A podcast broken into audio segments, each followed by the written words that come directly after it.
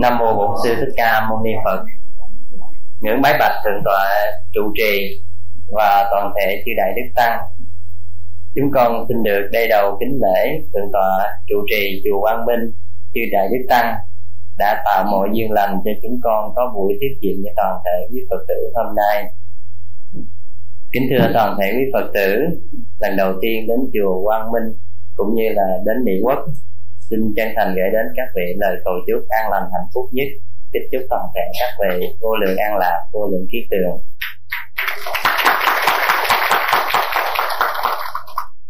A di đà phật, trong cảm giác của chúng tôi, xin thưa với các vị là nhìn thấy các vị thì tôi đều xa lạ hết nhưng mà tôi nhìn thấy ai cũng có cảm giác các vị quen quen ở đâu á. Dạ. Dạ cảm ơn các vị. Hình như ờ, nhìn thấy các vị đều vui tươi hớn hở có một cái gì đó dường như quen lâu lắm. Còn tôi thì có cảm giác là quen vô lượng kiếp tới bây giờ.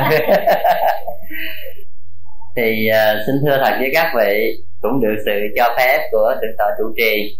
Uh, chúng tôi đến thăm nhiều nơi trên đất mỹ và có đến thăm chicago này. Và nhân đó thì à, thăm chùa à, thăm viếng các vị tôn túc. Và sau đó được trường đạo cũng tạo điều kiện cho phép chúng tôi có buổi à, tiếp chuyện giao lưu với toàn thể các vị. Thì tôi cũng chia sẻ với các vị trong một vài ý Phật pháp. Nó xoay quanh trong vấn đề cuộc sống của các vị. Với đề tài chúng tôi tiếp diện các vị hôm nay, đó là tài sản là của năm nhà các vị nghe có lạ không? Đừng nói nhà anh An bên tư gì đó ha, là đủ năm nhà. Thì bây giờ à, muốn chia sẻ với đề tài này, bởi vì à, tôi thấy nó là một đề tài rất cần thiết trong cuộc sống. Tài sản ở đây, nó bao gồm là tiền bạc, vật chất, trong đó có tất cả mọi vấn đề vàng, bạc, châu, báu, ngọc, ngà, vân vân. Và trong đó có sự sản như bất động sản, vân vân của chúng ta và tất cả các cái đó tại sao chúng tôi nói là năm nhà?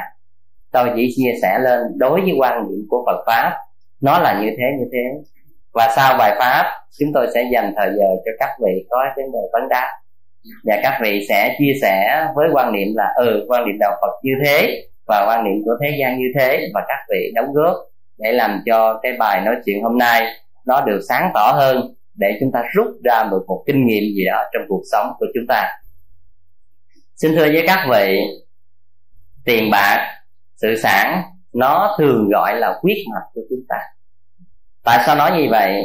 Bởi vì chúng tôi thấy có những người vì mất mát sự sản, tiền bạc và thất thoát điều gì đó, dẫn đến đau khổ là chuyện bình thường. Nhưng mà dẫn đến cái chết là chuyện bất thường. Và điều đó nói bất thường không có nghĩa là không xảy ra, mà có những người khi làm ăn thất bại vẫn tự tử như thường. Như vậy, ý nghĩa ở đây tôi muốn nói rằng, có những người thấy cuộc sống sự sản tiền bạc của mình nó quý hơn sinh mạng. Điều này đúng hay không? Trong vấn đề bàn bạc hôm nay chúng tôi chia sẻ với các vị, đúng, sai, nó ở một mức độ như thế nào?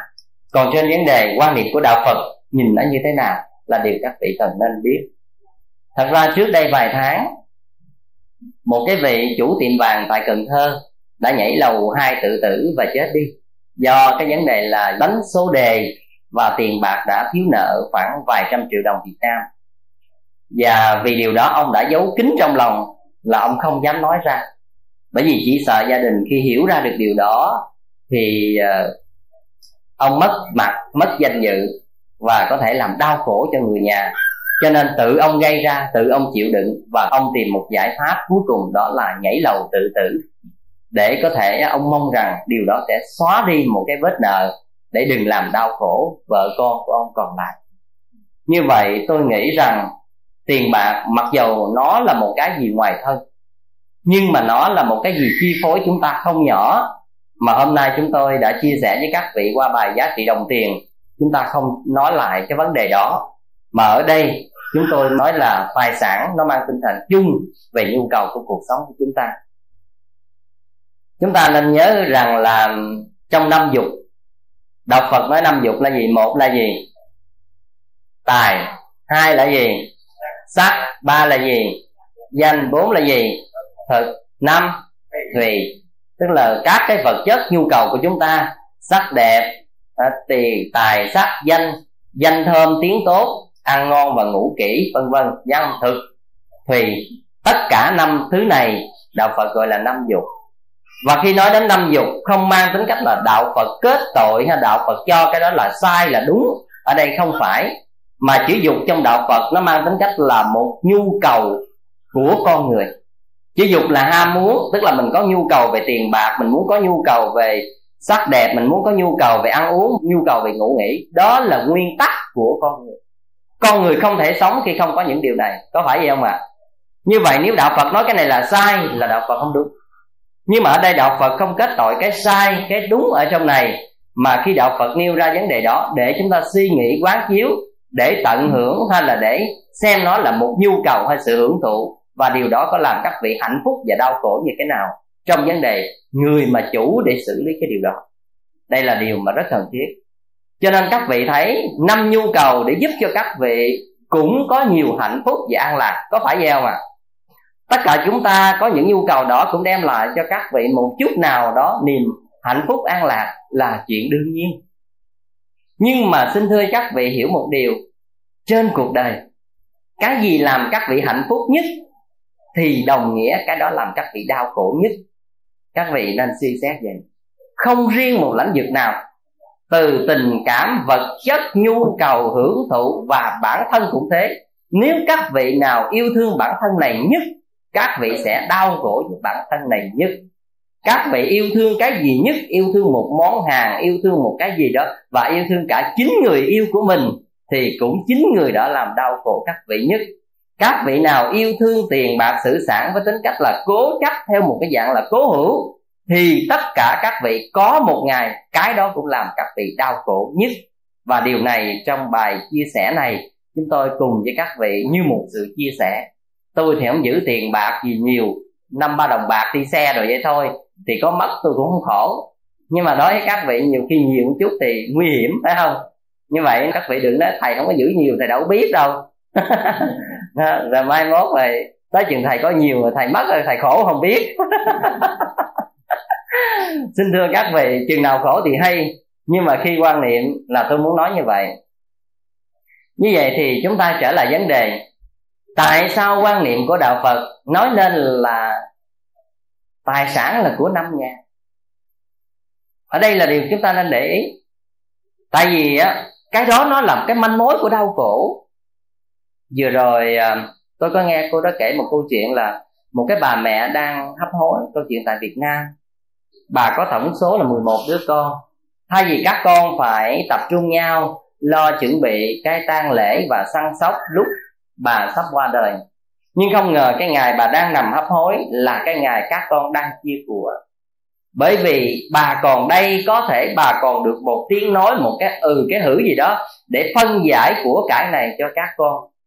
Như vậy các con trở về tập trung đông đủ, không phải vì cái sự ra đi cuối cùng của bà mẹ mà đó là cái vấn đề gì? Tham của đã làm nát lòng, đau khổ một người mẹ sắp lâm chung như vậy. Ai có cảm giác này, ai có suy nghĩ này thì tự hiểu. Như vậy tôi thấy nó có nhiều cái rất là nhận ra tôi có nghe một câu chuyện từ ở nước mỹ được kể về là vì vấn đề của cải như thế này, trong gia đình đã ép người mẹ của mình, đã đẩy đến vấn đề là du cáo cho một người con rể vì vấn đề là muốn tách khỏi một gia đình này ra trong vấn đề chia về của cải này. Cho nên buộc lòng phải du cáo ở chỗ là tạo một cái khung cảnh giả và báo cảnh sát rằng chính con rể của mình là người đến ăn cướp. Và vì vậy cho nên cảnh sát đến bắt người này. Nhưng mà cuối cùng do một lý do được uh, giải phóng trắng án gì đó thì mọi việc đều được giải oan. Nhưng mà động cơ nó là từ vấn đề là vì tham chấp sự chia này nếu người này giữ phần phần chia đó nó sẽ mất như thế này thế kia và buộc lòng phải làm như vậy. Và vì vậy? Khi chúng ta học Phật, chúng ta suy nghĩ như thế nào khi Đức Phật nói của năm nhà? Hồi nãy giờ các vị nghe năm nhà mà có ai hiểu gì không? Năm nhà là đường đếm hàng xóm một, hai, ba, bốn, năm. Cái là mình có thể phân giải ra năm nhà đó. Không phải vậy các vị. Năm nhà ở đây là một cái từ hình tượng hóa của đức phật để chỉ cho năm cái điều kiện mà các vị phải bị phân tán và tiêu hao tài sản. Cái nhà thứ nhất á, là du an, cái nhà thứ hai á, là giặc cướp. Cái nhà thứ ba đó là nước trôi. Nhà thứ tư á, là lửa cháy. Và cái nhà thứ năm á đố các vị biết là con hư. Đây gọi là năm nhà. Nãy giờ nghe năm nhà năm nhà không biết không? Bây giờ biết năm nhà chưa? Nhà thứ nhất là gì? Vua quan vua quan là chỉ cho chính phủ. À, tức là những người lãnh đạo quốc gia tùy cái thời cuộc. Giặc cướp tức là những tay trộm đạo cướp bóc mà có thể là lấy một cách cưỡng đoạt trực tiếp thì gọi là cướp mà lấy lén thì gọi là là trộm. À, vua quan giặc cướp nước trôi rồi lửa cháy và con hư. Như vậy thì chung quanh chúng ta thấy rằng đạo phật đã dạy cho chúng ta năm điều như thế này để chi vậy? Thật ra xin thưa với các vị, đức phật dạy không mang tính cách là giống đi hù dọa mọi người. Mà đức phật dạy để cho chúng ta có một suy tư sâu sắc, quán chiếu để chúng ta làm chủ được với tất cả những biến cố này. Đây là điều quan trọng. Bởi vì những điều này có thể xảy ra với tất cả chúng ta. Không điều này có thể xảy ra với tất cả chúng ta. Và tôi xin thưa với các vị ở trong hội trường, bao nhiêu người đây? Tôi biết có những người đã từng bị xảy ra trong điều này. Như vậy, một cái người ở bên úc khi đi về gặp tôi, và người này nói là, thưa thầy, nếu không nghe được bài giảng giá trị đồng tiền của thầy, chắc con đã chết rồi. Tại vì có một điều duy nhất là vấn đề do con hư thôi, mà đã phá bà mấy trăm ngàn đô la như vậy. Và cuối cùng bà nghĩ giống như là bà một người điên, và có thể chết được về chuyện này cho nên ở đây trở lại vấn đề, khi bàn một vấn đề này, để chúng ta suy nghiệm sâu sắc, để chúng ta có một lối sống bình an, tự chủ, tự tại trong tất cả mọi cái nhu cầu mà chúng ta làm ra được. Xin thưa với các vị các vị đã làm được đồng tiền dễ hay khó? Khó lắm. Đồng tiền làm ra được mồ hôi và nước mắt. Những người từ việt nam đôi khi làm rất vất vả nhưng mà không có tiền chúng ta sống ở xã hội mỹ, chúng ta được may mắn hơn là sự vất vả của chúng ta có sự bù đắp. Tức là mặc dầu các vị vẫn rất cực, rất khổ, nhưng mà các vị được bù đắp bằng những đồng tiền tương xứng với thời gian mình làm. Nhưng đôi khi ở việt nam, vì đất nước chúng ta còn nghèo, cho nên cái lao động tay chân có khi lao động cả ngày, nhưng mà đồng tiền thu được chả là ba và phần lớn những người ở miền quê lại sống trung thành với những vùng nông thôn làm đồng, làm ruộng. Cho nên có những khi năm, ba tháng mới có những ngày mùa và mới có chút đỉnh tiền để chi tiêu. Và trong khoảng thời gian làm đó, người ta đem tất cả công sức để làm, người ta mượn vốn, gia vốn để làm, và cuối cùng ngày mùa có được. Bán ra một phần là trả nợ và một phần để chi tiêu, rồi đâu nó cũng vào đó. Như vậy, giữa chúng ta và mọi người nó khác nhau ở cái điểm là cực khổ mà có tiền và một bên là cực khổ nhưng mà chẳng được là bao. Như vậy, nguyên tắc, tất cả chúng ta đều tạo ra đồng tiền, sự sản để chúng ta sắm nhà, sắm xe, sắm tất cả nhu cầu của cuộc sống mình là chỉ gì phục vụ cho cuộc sống của mình. Đó là chuyện rất bình thường, ai cũng thế. Nhưng mà trong cái cuộc sống này, làm sao chúng ta tạo ra được đồng tiền và làm sao chúng ta giữ được đồng tiền và cách nào chúng ta làm được điều đó thì qua bài giảng này, tôi và các vị chia sẻ bây giờ chúng ta tìm hiểu thứ nhất qua ý nghĩa của một ngôi nhà thứ nhất, đó là gì? Là vua quan xin thưa các vị, vua quan thì thời nay chúng ta không có có, phải không? Chỉ còn một số quốc gia như là ở anh thì còn là nữ hoàng, và ở thái lan thì còn gì? Còn vua, còn hoàng gia, và dường như campuchia vẫn còn chế độ là như vua sải, đúng rồi, và thái tử. Thì ở đây, chúng ta nói chữ vua mang tính cách là một chế độ nào đó sự nghiệp của chúng ta có thể mất đi do một cái vấn đề thay đổi về một chế độ khác, thì chúng ta có thể bị ép uổng bởi một quyền lực, thế lực nào đó dầu bất cứ một quốc gia nào dường như chuyện đó cũng có thể xảy ra. Như vậy, có những người khi rất giàu có như vậy, đột một cái trở nên trắng tay và có những người rất đau khổ và thà chết như thế. Và những người thường thường người ta nói lấy thân che của, và vì vậy có một số đã xảy ra như thế này ở đây ai có coi cái tuồng kịch hai cả lương nhiêu sổ hết. Các vị thấy là thương tâm nhất trong cái bộ cải lương đó hay là kịch đó là ai? Chùm sò, các vị đúng á. Chùm sò là nghe tên rất đáng ghét nhưng mà người rất là đáng thương. Đã bị làm cực chắc mốt từng chút cho những gia nhân an toàn là cơm nguội canh lạnh, để kiếm được một chút gia sản của mình khi kiếm được chút gia sản rồi á, lại bị thằng ốc đến ăn cắp. Ăn cắp là đã mất của đã khổ rồi. Và khi của này đem đến công đường để kiện ra phải trái, thì sao? Ngoài bị đòn ra còn nhá quan huyện ra một câu như thế nào? Cái gì mà ở công đường là của quan, có phải không? Vì vậy cho nên chùm sò từ một người mất trộm đi đến kiện quan, cuối cùng sao? Cuối cùng đi về cũng tay không, phải không?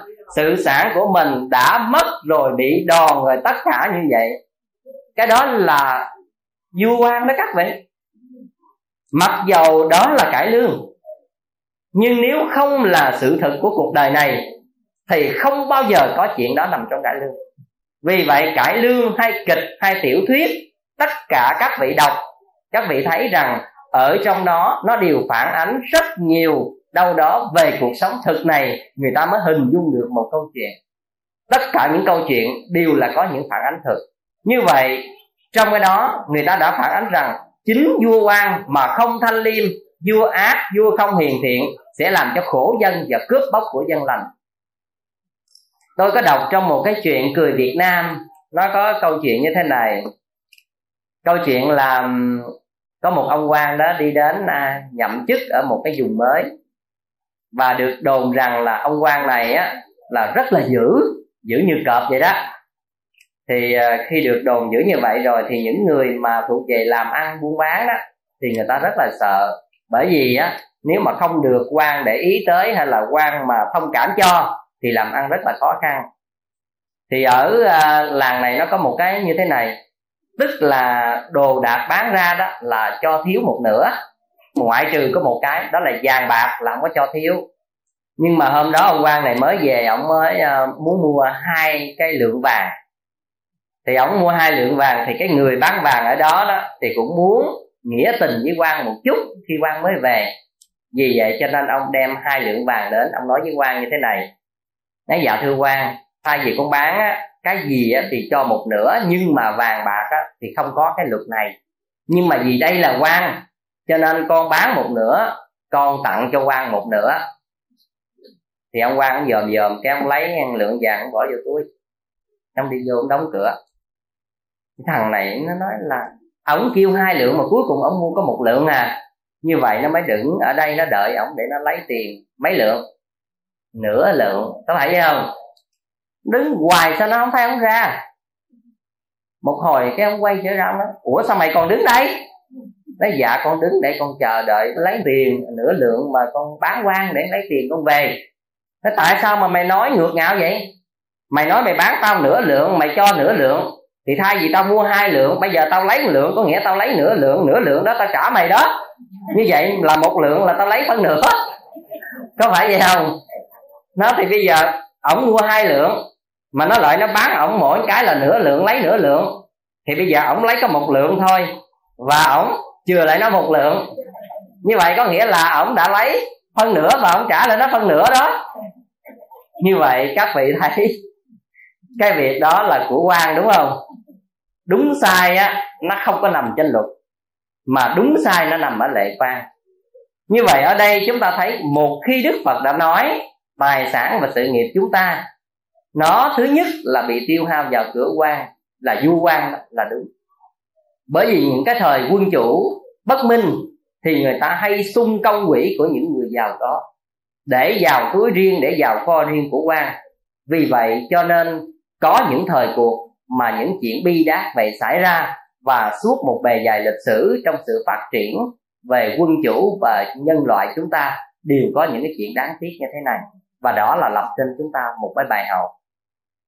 Thứ hai, đó là chuyện tiền bạc rơi vào trong giặc cướp sự sản mọi thứ của chúng ta rơi vào trong và giặc cướp là như thế này. Chúng ta bằng đồng tiền rất cực khổ. Nhưng mà chúng ta lại bị những cái dạng là tham, rồi ăn cướp là đi ở Việt Nam chúng ta thì nó xảy ra dưới những cái nơi thôn quê. Nhưng mà ở đây thì phần lớn là tôi nghe phương tây là phần lớn nó muốn cướp cướp đâu cướp ngân hàng, đúng không? Như vậy thì ở đây đó là vấn đề có những khi cướp thành công, các vị cũng mất tiền thành ra ở đây tôi nhớ là trước khi tôi ờ, đi du học ấn độ, thì cái đó là hai vợ chồng, đó là tiệm vàng ở vĩnh long. Rất đáng tiếc, ở việt nam chúng ta không phải đất nước tự do cho nên là không ai có thể có súng riêng được. Nhưng mà lý do gì, tại sao ba tên cướp này nó lại có súng ngắn? Và nó sử dụng cây súng ngắn đó là bắn người chồng, do người chồng có vỏ. Cho nên khi bắn rồi như thế nào đó mà ổng né được cái làn đạn, nhưng mà trái lại chúng người vợ, và người vợ chết tại chỗ và như thế đó là nó đã vô cái chấn lột của ổng là toàn bộ những cái tiệm vàng như vậy. Nhưng mà rất tiếc là vụ án đó cho đến hôm nay chưa được khám phá. Chưa được khám phá. Rất là trắng trận về thời gian khoảng sáu bảy giờ đêm là buổi tối như vậy. Như vậy thì cái chuyện đó xảy ra như vậy chúng ta thấy là những việc đó không bao giờ anh ngờ trước được. Không ngờ trước được. Và những việc đó nó có ân quán và còn và mất như thế nào? Thì trong cái bài này chúng tôi với các vị đồng tiền tại sao nó lại như vậy? Tất cả chúng ta đều thấy bất nhẫn khi chuyện đó xảy ra. Một khi ăn trộm, đạo, ăn cướp, tất cả những điều đó là cái điều mà phi pháp luật, phi nhân bản, phi nghĩa hết. Mà những của cải đó lấy được đều là phi nghĩa. Nhưng tại sao vẫn có xảy ra? Dầu một thế giới văn minh như ở nước mỹ hay là bất cứ quốc gia nào đều có hiện tượng này xảy ra. Văn minh càng lớn thì thủ đoạn càng nguy hiểm và càng có cái tính cách độc đáo hơn ở những đất nước chậm tiến. Và ở chậm tiến thì đôi khi thấy vậy nhưng mà những thủ đoạn này nó mang tính cách là nhất thời và một vài cái ảnh hưởng nho nhỏ thôi. Đây là điều chúng ta suy nghĩ. Thứ ba nữa là nhà gì? Nước. À, chúng ta thấy nước hiền không? Hả? Nước rất là hiền đúng không? Nước mình thấy rất là hiền là dịu là như vậy đó nhưng mà có những khi nó nhận chìm sự nghiệp và cuộc đời và không riêng sự nghiệp, cuộc đời chúng ta cả bản thân mạng này chúng ta cũng mất. Chúng ta nhớ ở đây vừa rồi, chúng ta nhớ là cái đợt sóng thần ở ở Thái Lan không? Ở Malaysia, Thái Lan, Indonesia và Ấn Độ. Rất là nhiều nước ảnh hưởng trong đợt sóng thần. Như vậy, một khi sóng thần đã xảy ra, thì có thể giữ được cái gì không? Tài sản của chúng ta giữ được không? Và mọi người có bao giờ nghĩ rằng điều đó có thể xảy ra với họ không? Có những người thấy sóng thần tới tưởng gì lạ lạ quay phim đấy chứ. Chạy mà không kịp mà lo quay phim. Mới đầu thấy lạ lạ, tính đâu cái gì, đâu có tưởng là nó nguy hiểm như vậy. Là thấy ở bò bò ở ngoài biển vô, thấy như vậy, cái đứng nó quay quay quay quay. Một hồi mạng mình giữ không còn, nó quay. Xin thưa các vị, có những cái nó như vậy. Tại vì mình không có chuẩn bị trước. Và mình không ngờ rằng mọi thứ nó là như vậy đó, vì vậy cho nên đó, đó là những đợt sóng thần đã làm tan hoại đi biết bao nhiêu sự sản và sự nghiệp của gia đình. Như vậy đó là cái điều mà chúng ta để ý. Cho nên khi mà chúng ta nhớ ở miền tây của việt nam mình thông thường hàng năm có cái gì? Lục lũ lụt phải không? Các vị có nhìn thấy trên phim mà gửi qua ở nơi đất mỹ này những cái hình ảnh về lục không? Chỉ còn ló có cái nóc không đúng không? Cái nhà chúng ta như thế này, ví dụ cho cái chùa quang minh đi, nó đi cao vậy mà cuối cùng nó ngập hết trơn, nó còn ló cái nóc chùa không rồi sống làm sao? Như vậy á, mùa màng xử sản, người việt nam chúng ta ở miền tây là sống bằng nghề gì? Nghề nông. Nghề nông như vậy mà lúa ở dưới đất mà nước ở trên trời làm sao mà lúa còn được? Bao nhiêu mảnh đồng như vậy, bao nhiêu tâm huyết và sự nghiệp của cuộc đời mọi người chỉ đổ vào trong cái mảnh ruộng đó thôi nhưng mà chỉ qua những ngày lục lội thôi. Các vị nhìn thấy khi mà nước xuống rồi là cả tháng sau, hai tháng sau mới xuống. Cây gì mà sống nổi? Không có gì sống nổi hết trơn nhà cửa thì cũng tan, nhà tường thì cũng sập tất cả những gì mảnh vườn nuôi heo, nuôi bò, nuôi gì, tất cả đều chết hết. Như vậy sự sống của mọi người chỉ cần qua một cơn nước lụt. Bình thường nước rất là hiền thiện, nhưng mà lúc đó nước ác độc vô cùng như vậy thì chỉ cần một cơn nước lụt như vậy thôi, nó có thể nói cuốn hết tất cả sự sản chúng ta đã làm trong vòng 10 năm 20 năm, có những người 30 năm gầy dựng nữa các bạn chúng ta gầy dựng thì rất cực khổ và rất lâu, nhưng mà khi tàn phá thì sao? Rất là mau như vậy. Như vậy chỉ cần qua những cái cơn lụt lội như vậy thôi thì chúng ta thấy điêu tàn cuộc sống đi. Và lúc đó, nếu một con người thiếu tu tập thì sao? Và chưa bao giờ giác ngộ được lời Phật dạy thì sao? Trong những hoàn cảnh đó đau khổ đến độ cùng cực các vị chúng tôi thì uh, sống ở nơi ấn độ và những vùng phật tích của chúng ta như vùng calcutta chẳng hạn thì có những khi lục lội cũng như vậy. Và mọi người chỉ sống ở trên ngọn cây hoặc sống trên những cái bè và như vậy thì từng đoàn cứu trợ đi bằng cách nào cũng bơi những chiếc thuyền hoặc là có những cái chế độ chính phủ tài trợ thì đi bằng những chiếc cano vô những cái vùng đó, các vị thấy cho họ cái gì? Cho họ là cớm á. Họ xin chúng ta là cớm để họ đổ nước cho họ trộn, họ ăn. Hay là hoặc những gói mì. Thật ra cho gạo không có được, bởi vì gạo họ không có chỗ nấu. Không còn chỗ nấu bởi vì mỗi một người nằm khích khích khích nhau trên một cái chiếc bè như thế này cuộc sống như vậy. Và những hình ảnh đó, nó phản phất đâu đó cái cuộc sống nông thôn miền tây của chúng ta trong những mùa lũ lụt cũng vậy cũng mọi người cần xin những các vị lúc đó không cần gạo, mà cần những gói mì, cần những ổ bánh mì, hoặc là bánh mì khô, tất cả những cái đó, hoặc là những gói lương khô. Một khi chúng ta sống một cuộc sống đầy đủ như thế này, những gói lương khô đối với chúng ta không có giá trị. Có phải vậy không ạ? À? những ổ bánh mì khô bất đắc dĩ ăn không hết, đem đi phơi khô, bỏ thì sợ tội, uổng, vân vân. Chúng ta có thể phơi khô để một góc nào đó. Nhưng có những lúc mà chúng ta thấy rằng những gói lương khô những miếng bánh mì khô nó vô cùng quan trọng đối với sự sống của mình. Đó là sự sống còn của chúng ta. Có những khi chúng ta thấy rất bình thường, nhưng mà lại có những khi nó quan trọng. Tôi đọc trong quyển hạt giống tâm hồn có một câu chuyện như thế này. Có một cái anh đó rơi vào trong một cánh rừng hoang. Anh ta đã bị lạc và trong mấy ngày liền anh ta không có gì để ăn. Và lúc đó anh ta rất là đói khổ. Và anh ta nhìn thấy xa xa một cây táo nếu mà sách viết cây táo, tôi nghĩ nếu tiếng việt chúng ta là trái gì? Trái bơm á, chứ không phải là trái táo tàu của chúng ta đâu. Thường thường là khi dịch sách là chúng ta dịch là chữ able chúng ta gọi là táo. Nhưng mà đó là việt nam chúng ta hay gọi là trái bơm, to to thì anh ta thấy xa xa như vậy, anh ta rất là mừng. Và anh ta bò đến đó để anh ta tìm những cái trái rụng để anh ta ăn, bởi vì đâu có leo nổi. Thì khi anh ta bò xuống như vậy, anh ta lượm tất cả các trái, anh ta bỏ vào miệng cá thì khi anh ta cắn ra thì toàn bộ những cái trái trong đó nó là bị sâu đục hết rồi. Và ta rất là gớm. Nếu bình thường chúng ta thấy rằng một cái trái bơm hay là trái táo đó chúng ta cắt ra và thấy sâu, chúng ta có thể bỏ nguyên trái vô sọt ra. Phải không? Như vậy anh ta cũng là một con người cũng đã từng sống trong cái sự sung sướng. Nhưng bất đắc dĩ bây giờ một trái bơm như vậy rất cần sự sống anh ta. Nhưng mà anh ta muốn ăn nhưng mà nó bị sâu đục. Anh ta rất là sợ, thành ra không dám ăn. Nhưng mà toàn bộ dưới gốc cây bao nhiêu trái? Đều sâu hết. Một cái cách duy nhất cuối cùng là anh ta nhắm mắt rằng anh ta ăn đại. Mở mắt không bao giờ dám ăn, nhưng nhắm mắt anh ta nuốt đại để mong được sống còn, để qua ngày, để vượt qua những thử thách đó. Và trong những cái tháng ngày như vậy, anh ta ăn và sống và tồn tại và cuối cùng được cứu thoát là nhờ những cái bơm sâu như thế này trái sao sâu. Như vậy thì lúc cuộc sống bình thường của chúng ta chúng ta không có chuẩn bị gì cho một cái ngày mai và một điều gì sắp xảy ra nhưng xin thưa với các vị tất cả điều gì cũng thể xảy ra với chúng ta. À, đó là vấn đề chúng tôi muốn nói là cái nhà thứ mấy rồi? Nhà thứ ba đó là nước. Nước nó sẽ làm cho con người mặc dù như vậy nhưng cuộc sống chúng ta rất bập bênh.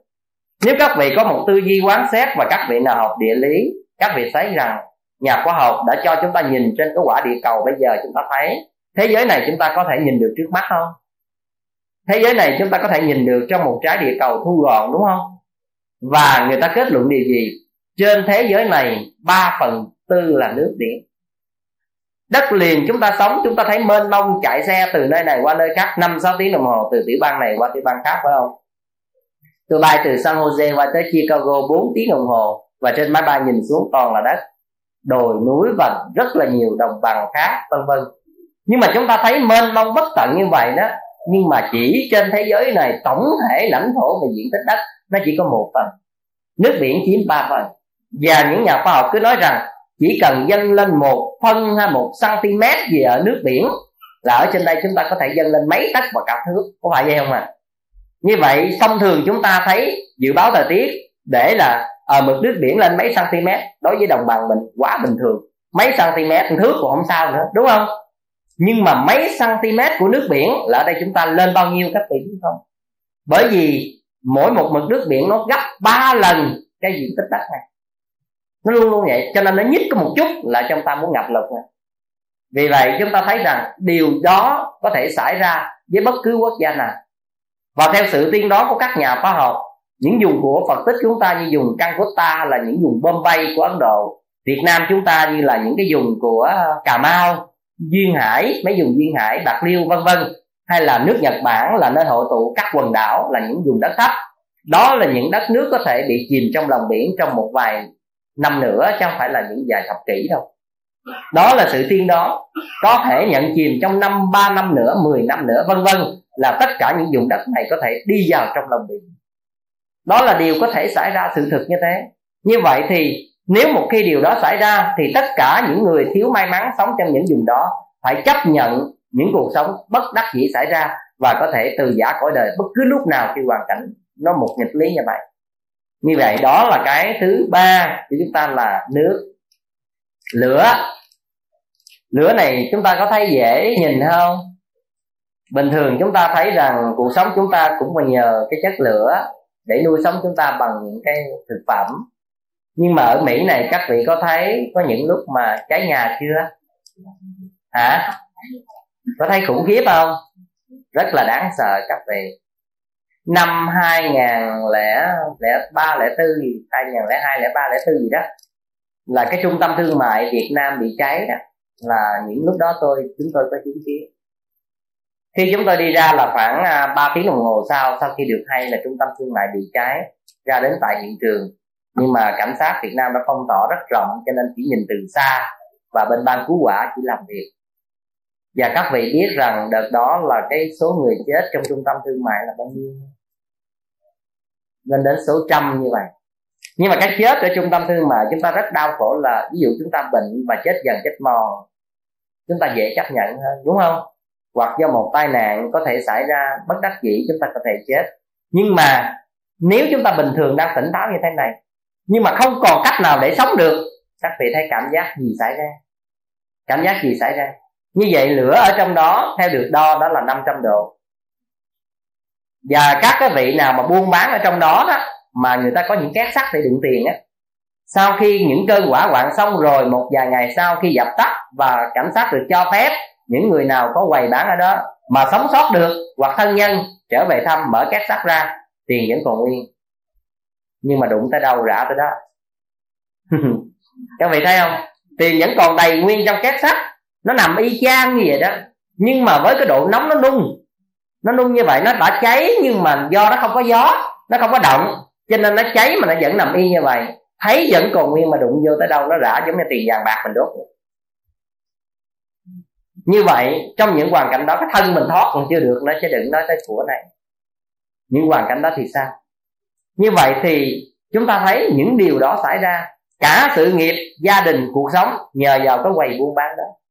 Và tất cả tiền bạc bao nhiêu năm trời làm ăn vất vả cũng để vào cái quầy đó. Nhưng một trận quả hoạn thôi, cuộc đời của những người còn lại ra sao? Điều đó các vị có thể tự có một câu trả lời. Rất may mắn rằng điều đó không phải xảy ra đối với bản thân chúng ta. Vậy thì do đâu mà nói như vậy? Chợ đồng xuân việt nam chúng ta ở việt nam, ở hà nội bị cháy rồi rất nhiều nơi như vậy. Vừa ờ, cách nay ờ, vài năm, cái nhà cũng gần chùa tôi đó là nhà đó làm ờ, cái nghề đồ tể, tức là mỗi giết heo á, thì cũng tương đối là khá giả và có tiền. Nhưng mà cái đêm 29 30 thông thường là theo Tết Việt Nam của mình là tối đêm đó là chúng ta sao? Rước ông bà buổi chiều và đón giao thừa, đúng không ạ? À? và vì vậy cho nên ở Việt Nam người ta làm heo rất là nhiều trong cái đêm đó nhưng mà làm rồi là buôn bán trong buổi tối đó rồi cuối cùng mọi người mệt và nghỉ ngơi. Nhưng mà không biết lý do gì ngay giờ giao thừa thì tự nhiên toàn bộ cơ sở và cả nhà đó xe cộ mọi thứ phát quả và trái như vậy. Cả chiếc xe Mercedes mới mua. Ha, để đi đây đi kia 15 chỗ là đều là trái tiêu tàn hết không biết cách gì mà trái tiêu tàn hết cả sự nghiệp chỉ trong vòng một đêm 30 Tết như vậy, một đêm mà một giấc ngủ chưa tròn, thức dậy cả sự nghiệp này làm bao lâu? Cuối cùng tiêu trội chỉ còn cái đống tro như vậy. Vậy thì các vị thấy, điều đó rất là mong manh, rất là vô thường xảy ra như chúng ta. Đó là cái nhà thứ mấy? Cái nhà thứ tư, đó là lửa. Và cái nhà cuối cùng đấy cái nhà mà ai coi chừng cũng có thể gặp phải, đó là nhà gì? Nhà con hư, ở đây có ai có nhà con hư chưa? Có không? Xin thưa với các vị, sự nghiệp của chúng ta có thể là một cách chúng ta chưa chắc gì dám cho người khác, một đồng chưa chắc gì dám cho, với rất nhiều lý do khác nhau. Nhưng có những người sống rất là rộng lượng, điều đó mình không đề cập. Nhưng mà xin thưa các vị, người khác chúng ta không có thể cho, nhưng mà nếu chúng ta sinh ra một đứa con hư thì như thế nào? Nếu chúng ta sinh ra một đứa con hư, thì không còn gì để nói với các vị con hư ở trong đó nó có nhiều loại ma túy cũng rơi vào con hư, mà ma túy là một con hư nguy hiểm nhất. Hai nữa là gì? Bài bạc. Ba nữa là rượu chè, bốn là chơi bời, nhiều thứ khác. Như vậy, nếu gia đình chúng ta có một đứa con hư, chúng ta có cảm giác như thế nào? Có một cái bà mẹ than với tôi như thế này thưa thầy, bây giờ con không phải là người nghèo.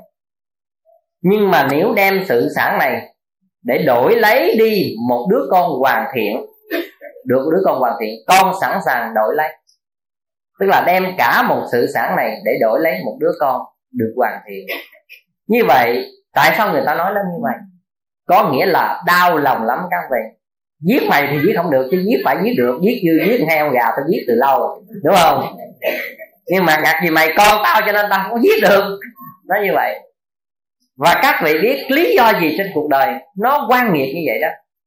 Bởi vậy tôi mới nói với chân người đời là muốn trả nghiệp nó phải có cái ràng buộc mới trả được. Ví dụ bây giờ các vị á, bình thường một người con trai một người con gái dám đánh đá được không? Dám xỉ bả không? Nhưng mà khi cưới làm vợ chồng nó đánh thay mồ cũng đâu dám bỏ. Có phải không? Tại vì cái đó nó phải có một cái gì cột lại đó, nó mới trả nhau nghiệp được. Cho không cột lấy gì trả. Mày dám không tao kêu cảnh sát mày chết mày chứ giỡn, phải không? Như vậy thì các vị thấy, người này là vì con mình. Chứ nếu mà thằng nào mà nằm ngoài đường mặc kệ mày chết mày chết bỏ chứ, mặc cái dính dáng gì tới tao.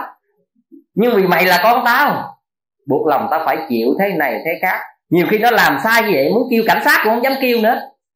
Sao vậy? Tội nghiệp con mình chứ hùm còn không nở ăn thịt con cũng chi mình là người với lương tri với trái tim với khối óc này.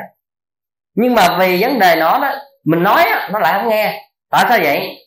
Nó ỷ nó là nó con của mình. Có phải vậy không? Chứ gì cả có những thằng ra ngoài nó không có dám. Nó sống ở ngoài rất là lịch sự, rất là thoải mái, rất là tao nhã. Ai cũng thấy mày là hào phóng là thế này, thế khác. Nhưng mà về nhà đối với cha mẹ là không có cái ly cái lịch sự tam nhã đó. đó. Thành ra vì những chỗ đó, cho nên các vị thấy đức phật nói rất đúng, cái nhà thứ năm là cái nhà của con hư. Tôi có cô phật tử, cổ khóc hàng đêm như vậy, cổ lên cổ lại phật, cổ khóc như vậy. Cổ có một đứa con gái. Đứa con gái năm nay khoảng 27 tuổi, nhưng mà có gia đình tương đối sớm. Bởi vì sao vậy? Bởi vì cô con gái này thì cũng không được đoan trang lắm, cho nên tính hơi lẳng lơ một chút vì vậy cho nên có gia đình rất sớm. Và 17 tuổi đã bỏ học và đã có gia đình và có hai đứa con. Nhưng mà lại một điều vô cùng quan trọng là người chồng á, thì lại ở tù lần thứ ba trong vòng có 5 năm. Mà bản thân của cô này á, là lại chơi số đề. Chơi cả một cái sự nghiệp mà người mẹ đã dành ra cho cô khi cô có gia đình. Và hiện nay vẫn còn thiếu mấy trăm triệu mà người mẹ rất là đau lòng về việc nhưng mà mỗi lần nhắc tới thì hoàn toàn cô trách tại mẹ. Là tại mẹ thế này, tại mẹ thế kia, mẹ không thương con, lo trả tiền thế này thế nọ. Nhưng bản thân cô không bao giờ hiểu được mình sai. Quan trọng nhất là vậy. Mình làm như vậy, mình nông nổi như vậy, mình nhiều hư hèn như vậy, nhưng mà không bao giờ mình hiểu được mình sai. Và tôi nghĩ điều đó thường xảy ra là nếu mình biết mình sai, chắc là mình không có làm. Phải không các vị? Những vị nào sai rượu, có bao giờ nói là tôi đang sai không? Tôi tỉnh nhất trên cuộc đời. Thấy không? Dầu đi té cả mặt đứng lên vẫn tỉnh. Đâu có bao giờ chịu mình sai đâu. Đó. nếu ông biết ông sai thì ông đã ngủ rồi. Đó, do không biết sai cho nên á người nào mà sai là hay ra nói lý nói sự nhiều nhất. Có phải vậy không? Để chứng tỏ mình tỉnh như thế. Nhưng mà thật sự á đụng cái té đụng cái té. Mà vẫn vậy. Vì vậy cô này cũng vậy. Rơi vào trong sai lầm rất đáng tiếc như vậy mà tự thân cô cũng không bao giờ nhận ra được là mình sai lầm. Và khi nhắc tới đoàn là trách cha, trách mẹ không như vậy. Người mẹ chỉ biết khóc thôi, chứ biết làm cái gì. Tại sao vậy? Con mình biết làm sao tập vậy? Đuổi xô không được, này kia kia nọ không được. Nhưng mà khuyên hết nước mắt mà con cũng đâu có nghe. Vì vậy có những khi, những cái người mà xã hội đen nó đòi tiền. Thì người mẹ cũng sợ vấn đề này ảnh hưởng đến thương tích con mình vậy. Buộc lòng phải thế này thế khác, có đồng tiền để trả, thay vì để nó hành hạ con mình. Nhưng mà giận lắm, nhưng mà phải làm như vậy. Tất cả chúng ta thấy như vậy.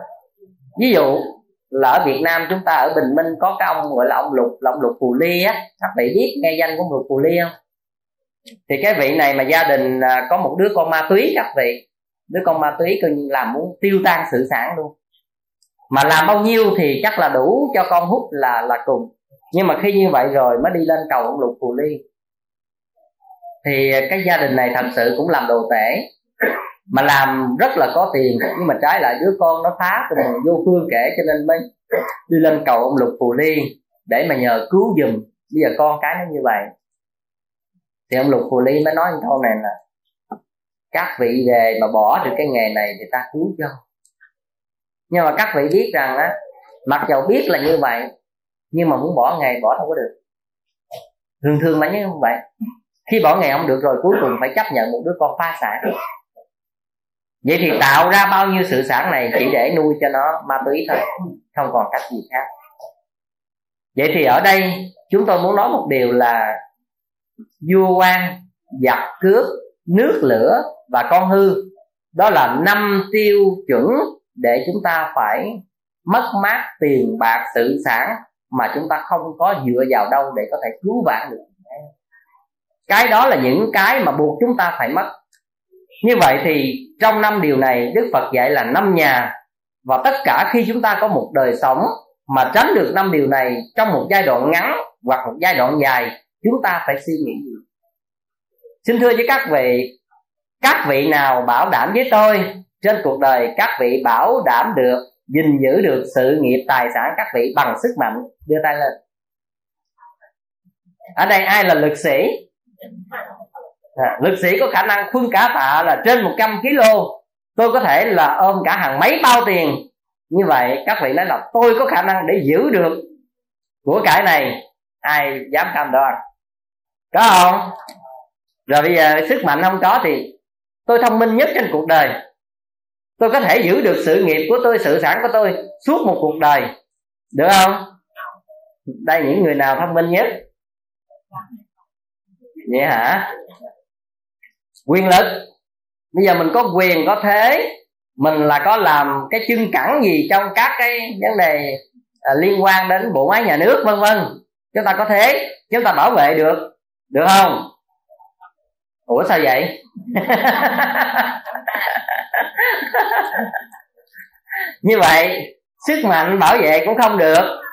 Rồi có quyền có thế, bảo vệ cũng không được. Rồi bây giờ thông minh, bảo vệ cũng không được. Vậy các vị bảo vệ bằng cái gì vậy giấu không? Bây giờ giấu là sao? Về nhà chúng ta chúng ta mua két sắt, chúng ta chôn ở dưới đất hay là kiếm cái cái dách nhà nào kín kín chúng ta chôn vô giấu. Được không? sao vậy? À, trái ai à, mới nói trái xin thưa với các vị, tất cả cái đó là trong một cái suy nghĩ của chúng ta. Nhưng mà xin thưa với các vị, trên cuộc đời, tôi dám tâm chắc rằng cái gì nó cũng có tính cá biệt, nhưng mà quy luật chung, sức mạnh, quyền thế, thông minh hay là ích kỷ giấu giếm cả các vị đều không có cái tính cách bảo vệ an toàn về sự nghiệp của mình lâu dài được. Và bảo vệ lâu hơn nữa là trong đời này và nhiều đời khác. Không bao giờ có chuyện đó. Tôi dám cam đoan với bất cứ một ai. Nhưng mà các vị thấy rằng trên cuộc đời, có những người bản thân của mình không dám xài. Người ta xin một cách cũng sao? Không dám cho. Nhưng mà lỡ bệnh thì sao? Bao nhiêu cũng dám chi á có phải không? Người ta xin mình có một đô la mình không dám cho nhưng mà lỡ căn bệnh ung thư tới tám ngàn đô la hay là tám chục ngàn đô la dám không? Dám chứ trên đời đâu có gì quý hơn mạng này đúng không? Như vậy thay vì có những lúc rất đơn giản một cái hành động gì đó rất là vô tình nhưng đã cứu được đời mình mình không hay. Đây là điều tôi muốn nói. Trở lại vấn đề sức mạnh quyền thế thông minh, ích kỷ, tất cả các cái đó đều không bao giờ giữ được sự nghiệp của các vị. Lâu dài, quá chăng là trong sự suy đoán của các vị trong nhất thời nào đó thôi.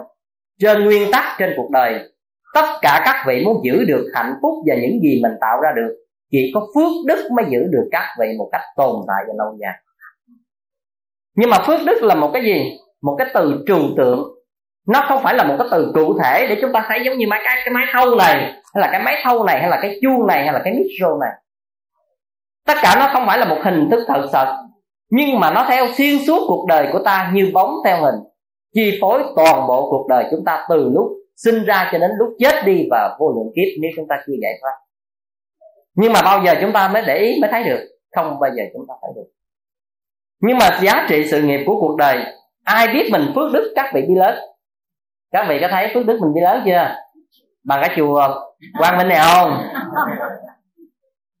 Xin thưa với các vị đã gọi là từ trừu tượng thì nó không có giới hạn đúng không? Cái gì trừu tượng thì nó không có giới hạn nhưng tôi có thể cho các vị thí dụ. Tôi đã trả lời với một cái người đã hỏi tôi về câu chuyện này các vị nào có xem cái đĩa tầm quan trọng của phước đức thì các vị sẽ hiểu đó là bài giảng sau khi tôi đi du học về. Tôi nói là sự nghiệp tất cả mọi thứ hạnh phúc của cuộc đời người, không có ai có thể đựng đầy hơn cái ly mình đang có. Đây là tôi cho cụ thể, từ một cái hình ảnh là trừu tượng nhưng tôi cho cụ thể. Các vị được bao nhiêu nước, cái này là tôi cho dung lượng của cái ly. Các vị được bao nhiêu nước là tùy cái phước của mọi người. Nhưng mà cái phước lớn nhất của các vị không thể nào đầy hơn được cái ly này, đúng không? Có ai có đựng đầy nước hơn cái ly này được không?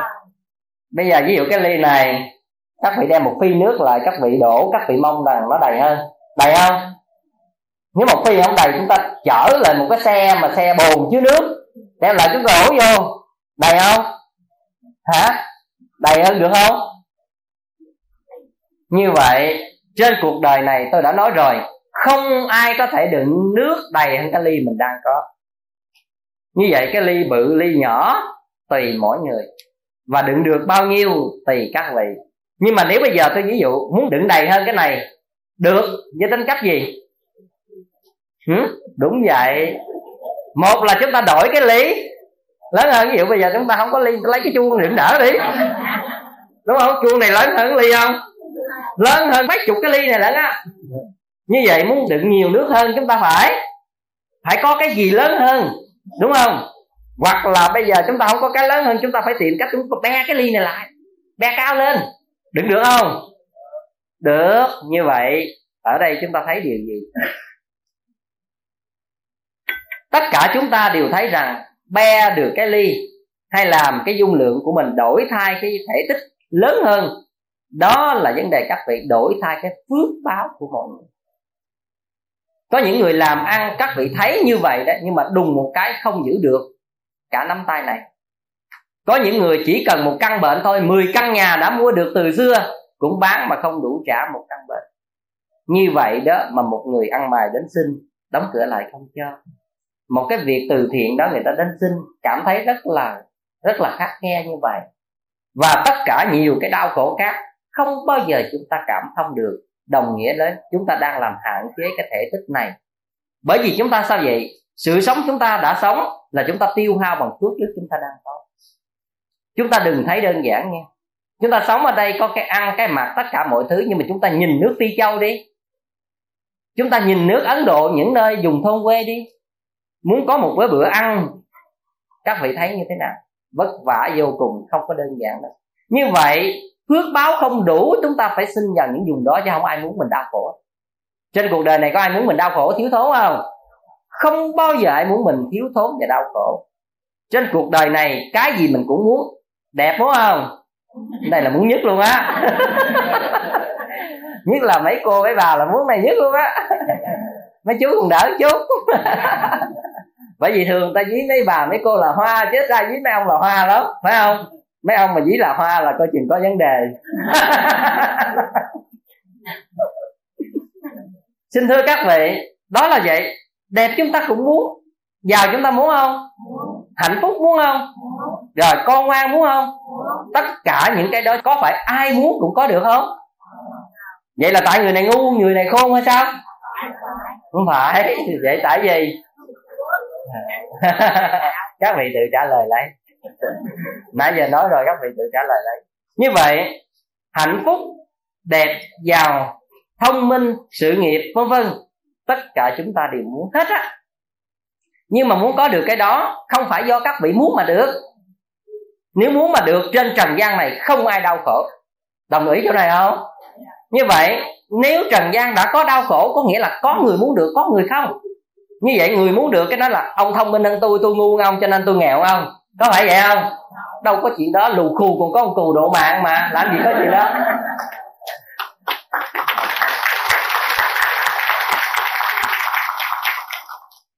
Như vậy, ngoài thông minh, ngoài vấn đề sức mạnh, ngoài tất cả những cái đó, thật sự với các vị, quan trọng nhất là tâm của các vị có cái mức tu học từ vô lượng kiếp mà đến hôm nay, nó có như thế nào? Nó mới chiêu cảm ra một hoàn cảnh tương tự như vậy. Nếu các vị có nhiều phúc báo, các vị muốn nói là tôi hết tiền đi chăng nữa, nó hết không? Cũng không hết. Nhưng mà các vị hết phước rồi, các vị tìm cách, các vị giữ lại, giữ được không? Nước, lửa giặc cướp, con hư tất cả mọi cái đó. Đó là những cái để nó làm cho các vị tiêu tan sự nghiệp khi chúng ta hết phước.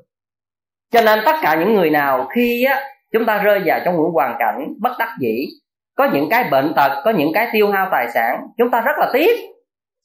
Làm ra bằng mồ hôi nước mắt rất là cực khổ mà các vị. Giữ được sự nghiệp này, chúng ta từ một con người nghèo khổ, chúng ta có được, chúng ta chắc góp như thế này, chúng ta nghĩ mình cho có hạnh phúc nhưng mà cái hạnh phúc này các vị nhớ kỹ rằng muốn bảo vệ, muốn có được phải từ phúc đức trong cuộc đời mà nên. Những người có nhiều điều tệ ác, những người không có làm gì lợi ích cho thiên hạ, nhưng mà mình thấy họ vẫn giàu. Còn những khi mình sống quá ư là tốt, đẹp, hiền thiện tại sao mình vẫn nghèo? Cái đó các vị khoan hả trả lời hay là khoan hả vội suy nghĩ? Bởi vì nếu trên cuộc đời này chúng ta chỉ sống có một đời này, sau khi chết là mất đi và vô lượng kiếp về trước chưa bao giờ chúng ta có thì vấn đề này tôi đồng ý với các vị là cuộc đời bất công. Nhưng mà nếu gọi là đã là luân hồi tức là con người chúng ta hôm nay có một sự sống này là nói dài từ vô lượng kiếp về trước và bảy chục năm, tám chục năm, chín chục năm cho cuối cùng là một trăm năm trên cuộc đời này nữa cũng là một cái điểm nhỏ là một cái hạt cát trong sa mạc sinh mạng của chúng ta. Chúng ta đã từng chết đi sống lại vô lượng kiếp và đời này nếu không có tu tập chúng ta cũng chết đi và sống lại muôn vô lượng kiếp về sau. Vậy ân quán giang hồ tất cả hạnh phúc và đau khổ là chúng ta đã từng gieo trồng từ vô lượng kiếp. Nếu một người phước báo quá lớn, đời này họ hưởng, họ không có làm gì thiện, nhưng mà họ vẫn hưởng hoài mà họ không có hết, thì mình đừng nói rằng tại sao nó sống thất nhân sát đức quá mà nó vẫn giàu. Do chúng ta hiện thấy vẫn có một đời nếu đời này nó sống thất nhân sát đức mà phước báo nó vẫn còn thì tái sanh đời sau, nó vẫn hạnh phúc nữa. Đừng nói là đời sau nó khổ, chưa hẳn. Nếu phước báo nó còn. Giống như một người toàn là ăn chơi tối ngày như vậy, nhưng mà họ đã làm quá nhiều tiền. Họ tối ngày ăn chơi không, mình nói nó ăn chơi hoài mà nó vẫn có tiền, nó xài hoài ta mình làm tối ngày như vậy mà tiền mình không đủ xài. Bởi vì nó đã tiền quá nhiều trong nhà băng. Còn mình không có, nhà băng mình ém đi. Phải vậy không? Nhưng mà nó có một cái nô bánh ni mà có đòi mà cứ cứ cứ ăn chơi như đó. Nó ăn chơi nó có tiền, mình ăn chơi sao? Mình chết luôn á. Đói chết luôn. Có phải vậy không? Như vậy mình không thể lấy mình so sánh với người ta. Bởi vì mỗi một người là một cái thể tích đựng nước khác khác nhau. Có khi mình có một ly mà nó tới một bồn lắm các bạn thấy có phải vậy không? Cái ly này mình không đủ tắm, nó tắm hai ba ngày, mình thấy nó tắm hoài. Đó là cái điều rất là thực đó các vị. Thành ra khi mà các vị học Phật, các vị thấy rất rõ Đức Phật dạy tất cả những tiền tài sự nghiệp của báo này, nó là của năm nhà. Nhưng mà nếu chúng ta thoát ra được những điều này, vì chúng ta không có cái nghiệp đó, chúng ta có cái phước báo rất may mắn, chúng ta không rơi vào như vậy. Có ai muốn mình rơi vào cái đó không? Nhưng mà nếu nó xảy ra, chúng ta có thể chối bỏ được không? Đó là những cái nghiệp như bóng theo mình không thể nào chúng ta chối bỏ được. Nó là cái chúng ta không thích, nhưng mà nó vẫn có. Nó vẫn hiện hữu, nó vẫn làm khổ chúng ta. Có ai thích mình đau khổ không? Nhưng mà khổ lên chúng ta bỏ cho ai? Cho thầy. Nếu tôi nhận được các vị, tôi sẵn sàng nhận. Xin thưa như vậy. Tôi đã từng nói với các vị rồi một cái bài thơ con ếch, con cóc gì đó tôi đã từng đọc. Tôi đã nói rằng vui thì vui khắp trăm nhà, buồn thì cùng khắp người ta buồn cùng. Đời tôi là kiếp sống chung, chúng sinh đau khổ, tôi cùng khổ theo. Nếu điều này tôi nhận lãnh được tới các vị, tôi cũng sẵn sàng. Bởi vì sao tôi không có ai hết á? Các vị hiểu được ý này không? Các vị lỡ có gì đó là các vị còn chồng, còn vợ, còn con, còn cha, còn mẹ, còn nhiều người rất là đau khổ nếu điều đó xảy ra tôi chịu mình à. Không ảnh hưởng đến ai cả. Nhưng mà sự thật nguyên lý cuộc đời không thể như vậy được. Tôi có thể chia sẻ với các vị một ý niệm nào đó về phật pháp. Tôi có thể lợi ngồi chia sẻ với các vị để nghe các vị khóc hàng giờ. Tôi có thể chia sẻ với các vị tâm sự từ cả cuộc đời các vị. Nhưng tôi không thể nào ôm cả những nỗi khổ mà các vị đang mang. Quá chăng tôi chỉ chia sẻ với các vị những gì Phật dạy để các vị ứng dụng, để các vị tự hóa giải lên chính mình? Đó là vấn đề phước báo và cái nghiệp cảm của vị mà thôi. Như vậy, Đức Phật dạy trong cuộc đời, nó vô thường như vậy đó. Sự nghiệp trong cuộc đời, tất cả mọi thứ nếu vô thường diễn ra, vua quan giặc cướp nước lửa và con hư, năm cái đó làm tiêu tan sự nghiệp của mình. Nhưng mà có những người có đời sống tu tập tốt, hay là có hiểu biết tốt, người ta sẽ bảo vệ bằng cách không cần khôn ngoan, ích kỷ, vân vân. Nhưng mà người ta vẫn có bảo vệ được xin thưa các vị, ích kỷ có tội không? Ích kỷ có tội không? Ai nói có tội đưa tay lên này hả? Như vậy ai nói ích kỷ không tội đưa tay lên này sao kỳ vậy ta? Vỗ tay nghĩa là gì? Không hiểu luôn. Không hiểu. Hỏi ích kỷ có tội không? Cái cũng lắc lư rồi, ích kỷ, không có tội, ai đưa ta lên cũng lắc lư rồi vỗ tay tôi không biết gì luôn. Xin thưa các vị, nếu mà theo quan niệm của phật giáo, ích kỷ không có tội. Tại vì tiền bạc tự sản các vị làm ra, các vị cứ giữ, các vị không cho ai cắt bạc nào, chả sao. Chả đi cúng chùa cũng chả sao. Không có vấn đề gì. Nhưng chỉ có một điều duy nhất mà các vị phải thấy trong việc này. Ích kỷ không có tội nhưng mà không giúp các vị sanh ra phước báo vì vậy cho nên phước báo của chúng ta ở một mức độ nào, chúng ta không còn cách để vượt hơn nữa được. Ngõ nghĩa là cái ly này đã đầy thì các vị có đổ 8 thùng phi nước vô nó cũng phải tràn. Không cách nào giữ được khác hơn như vậy, đây là điều rất rõ ràng trong Phật pháp. Chúng ta không được quyền lên án những người ích kỷ. Nhưng mà chúng ta chỉ quyền chia sẻ và khuyến khích người ta thôi. Thông thường chúng ta xin tiền ta không cho nó, mẹ đó ích kỷ quá. thiệt ra chứ các vị người ta ích kỷ nó không có sai. Tự thân nguyên lý của nó không sai. Nhưng mà chúng ta phải nói là nói vậy thì đúng. Nói bà này không muốn phước báo thêm. Đúng. Bà này không muốn phước báo thêm. Thành ra cái đây là một cái điều quan trọng. Đời sống trong cuộc đời chúng ta sống bằng tình thương hiểu biết và chia sẻ rất là hạnh phúc và nó vĩ đại ở chỗ các vị thấy rằng trong cuộc đời này cái gì nó cũng có cái sự bù đắp của nó nếu chúng ta đã từng sống vì tình người, chúng ta thấy rằng sự khổ đau chúng ta từng trải qua.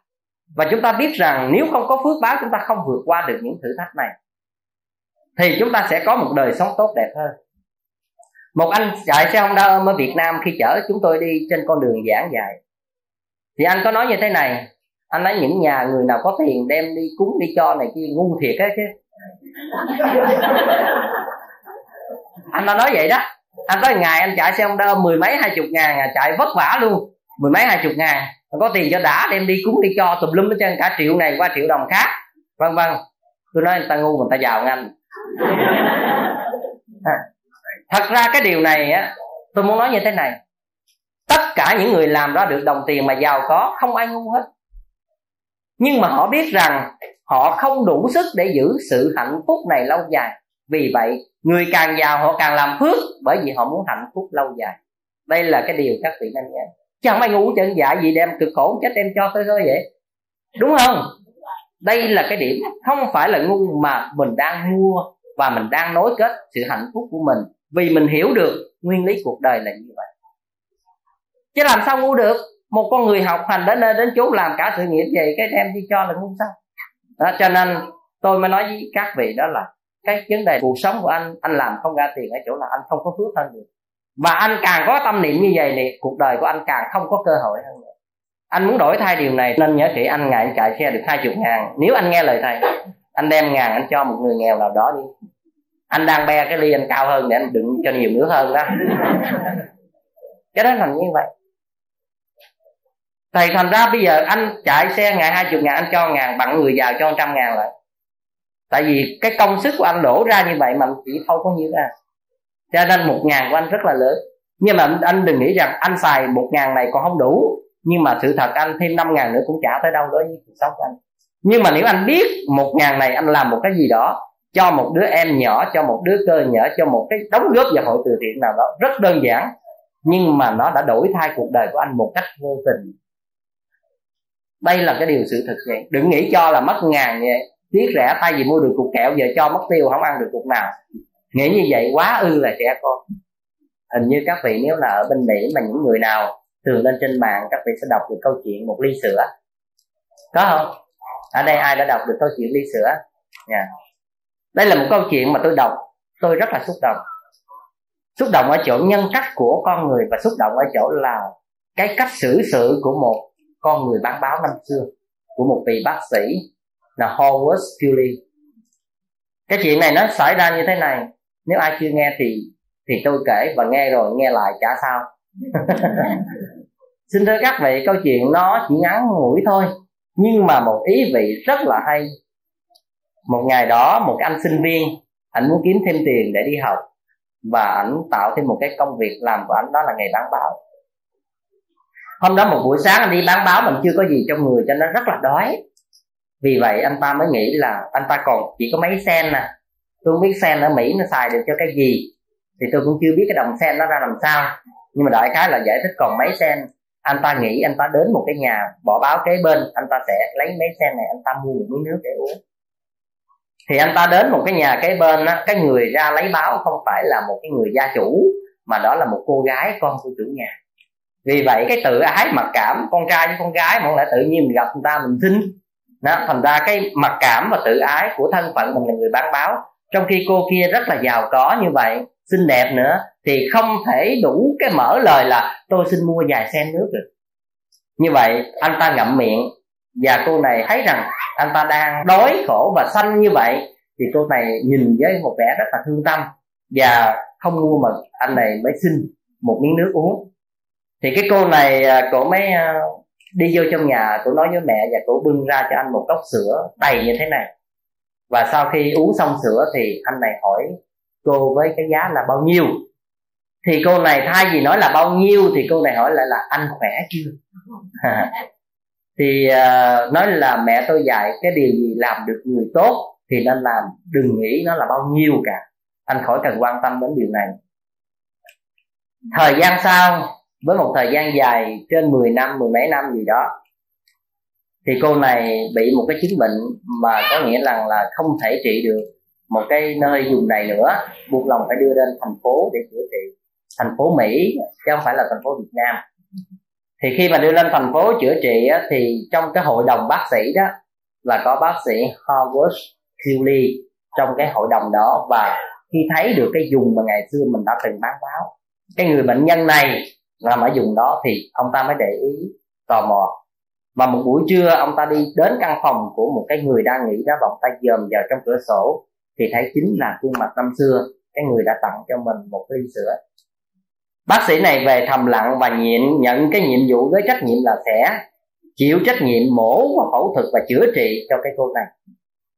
Thì chữa trị như vậy thì cô này với cái thời gian dài như vậy cuộc sống xa xúc và bây giờ đây dường như nếu cái cuộc phẫu thuật này xảy ra, cô sẽ không bao giờ đủ tiền để chi trả. Nhưng mà cô là người mê man bất tỉnh, cô không có biết. Sau cuộc phẫu thuật xong rồi, thì ở trên văn phòng đưa xuống cái hóa đơn.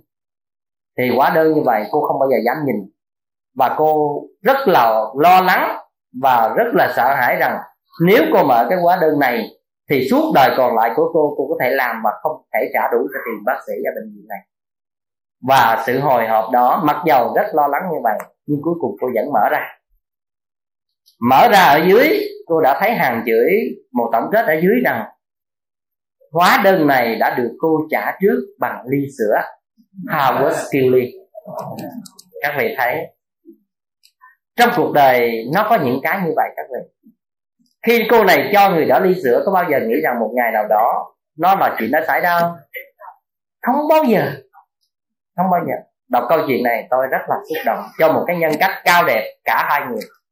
Cả người cho và người trả lại. Như vậy thì chúng ta khi đọc qua những cái câu chuyện như vậy, đó là chuyện thực. Chuyện thực chứ không phải là một chuyện cổ tích. Và nếu chúng ta không khéo, chúng ta nghe như một câu chuyện cổ tích. Nhưng mà các vị biết rằng trong xã hội và cuộc sống chúng ta, thời nào và lúc nào cũng có những người nhân ái như vậy cả. Nếu chúng ta là có một trái tim nhân ái chúng ta sẽ hội tụ với nhiều người nhân ái. Và lúc đó chúng ta mới thấy xã hội là một xã hội đẹp. Chúng ta là người có trái tim ích kỷ và chúng ta thấy rằng trong xã hội này ai cũng là người tự bảo thủ lấy. Và chúng ta hội tụ những người ích kỷ và chống đối với nhau. Chúng ta là người có cái nhìn như thế nào thì cuộc đời của chúng ta bao quanh là những cái như vậy. Chúng ta đeo kiến màu đen thì không thể chúng ta nhìn cái này ra màu trắng được chúng ta đeo màu vì chúng ta nhìn cuộc đời ra như vậy. Và lương tâm chúng ta như thế nào thì mối tương quan hội tụ của tất cả chúng ta, nó giống như những gì chúng ta từng nếu chúng ta từng làm nhiều việc tốt, trong cuộc đời chúng ta sẽ rất nhiều cơ hội để chúng ta thấy những người tốt. Nhưng mà không có nghĩa rằng tôi cho anh hai đồng, mai này chính anh trả lại tôi hai đồng hoặc 10 đồng. Không mang nghĩa đó. Nhưng mà chúng ta mang tinh thần là cho người này hai đồng một lý do nào đó, một hoàn cảnh nào đó, một người nào đó sẽ trả chúng ta một trăm đồng, nhưng không phải là người này. Nhân quả mang tinh thần như vậy. Và vì vậy, sự nghiệp trong cuộc đời của chúng ta, không ai bảo đảm rằng là ai giàu ba họ, ai khó ba đời. Tất cả chúng ta đều có thể thay đổi cuộc đời với rất nhiều lý do.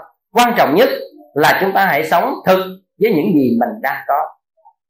Và khi đối diện với những sự thật chúng ta nên quán chiếu lời Phật dạy, Đức Phật dạy, tất cả đều là vô thường. Chúng ta không đem cái thân mạng này ra để mua lấy, đau khổ, hay là chúng ta đem cái thân mạng này ra để đổi lấy khi tiền bạc mất đi. Tiền bạc có và mất đi, nó rất là bình thường. Chúng ta khi sang đến mỹ, chúng ta có cắt nào cầm trong tay không? Nhưng mà nếu bây giờ tình cờ chúng ta có một lý do nào đó không còn tiền trong tay, chúng ta vẫn nghĩ là chúng ta mới đến mỹ đừng bao giờ đưa chúng ta đi vào cái chỗ tìm vào cuộc sống cái chết mạng sống này giàu đau khổ chúng ta vẫn hiểu được cuộc đời là gì và biết mình diễn tiến ra sao thì của cuộc đời mấy mươi năm không thể để mất đi trong những cái đơn giản như vậy Edison là một nhà khoa học của nước Mỹ vào thế kỷ 18 19 gì đó. Khi mà ông một lần bị hỏa hoạn cháy toàn bộ căn nhà của ông, thì vợ ông nằm xỉu lên xỉu xuống khóc lóc bởi vì sự nghiệp lớn quá mà. Edison là người ta 2.500 bằng phát minh lần mà. Như vậy, những bằng phát minh này bán một lần là được bao nhiêu? Tiền rất là lớn. Nhưng mà khi một cuộc quả hoạn tới, Vợ ông thì xỉu lên xỉu xuống, Còn ông kéo bà vợ đứng lên. Em à hãy nhìn đám cháy, chúng ta không bao giờ nhìn được lần thứ hai.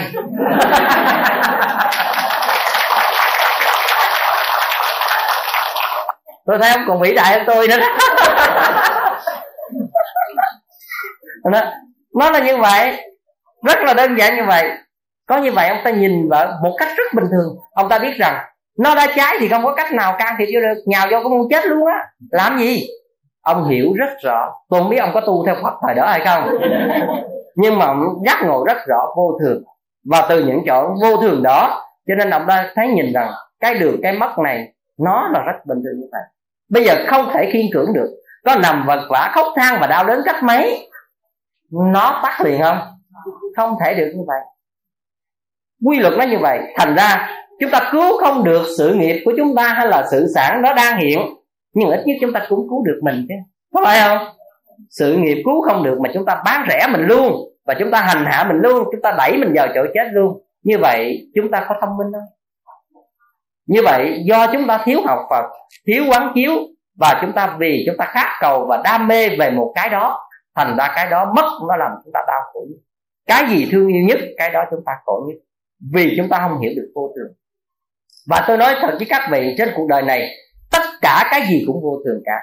Giàu, nghèo, đẹp, xấu, hạnh phúc, khổ đau, tất cả đều vô thường.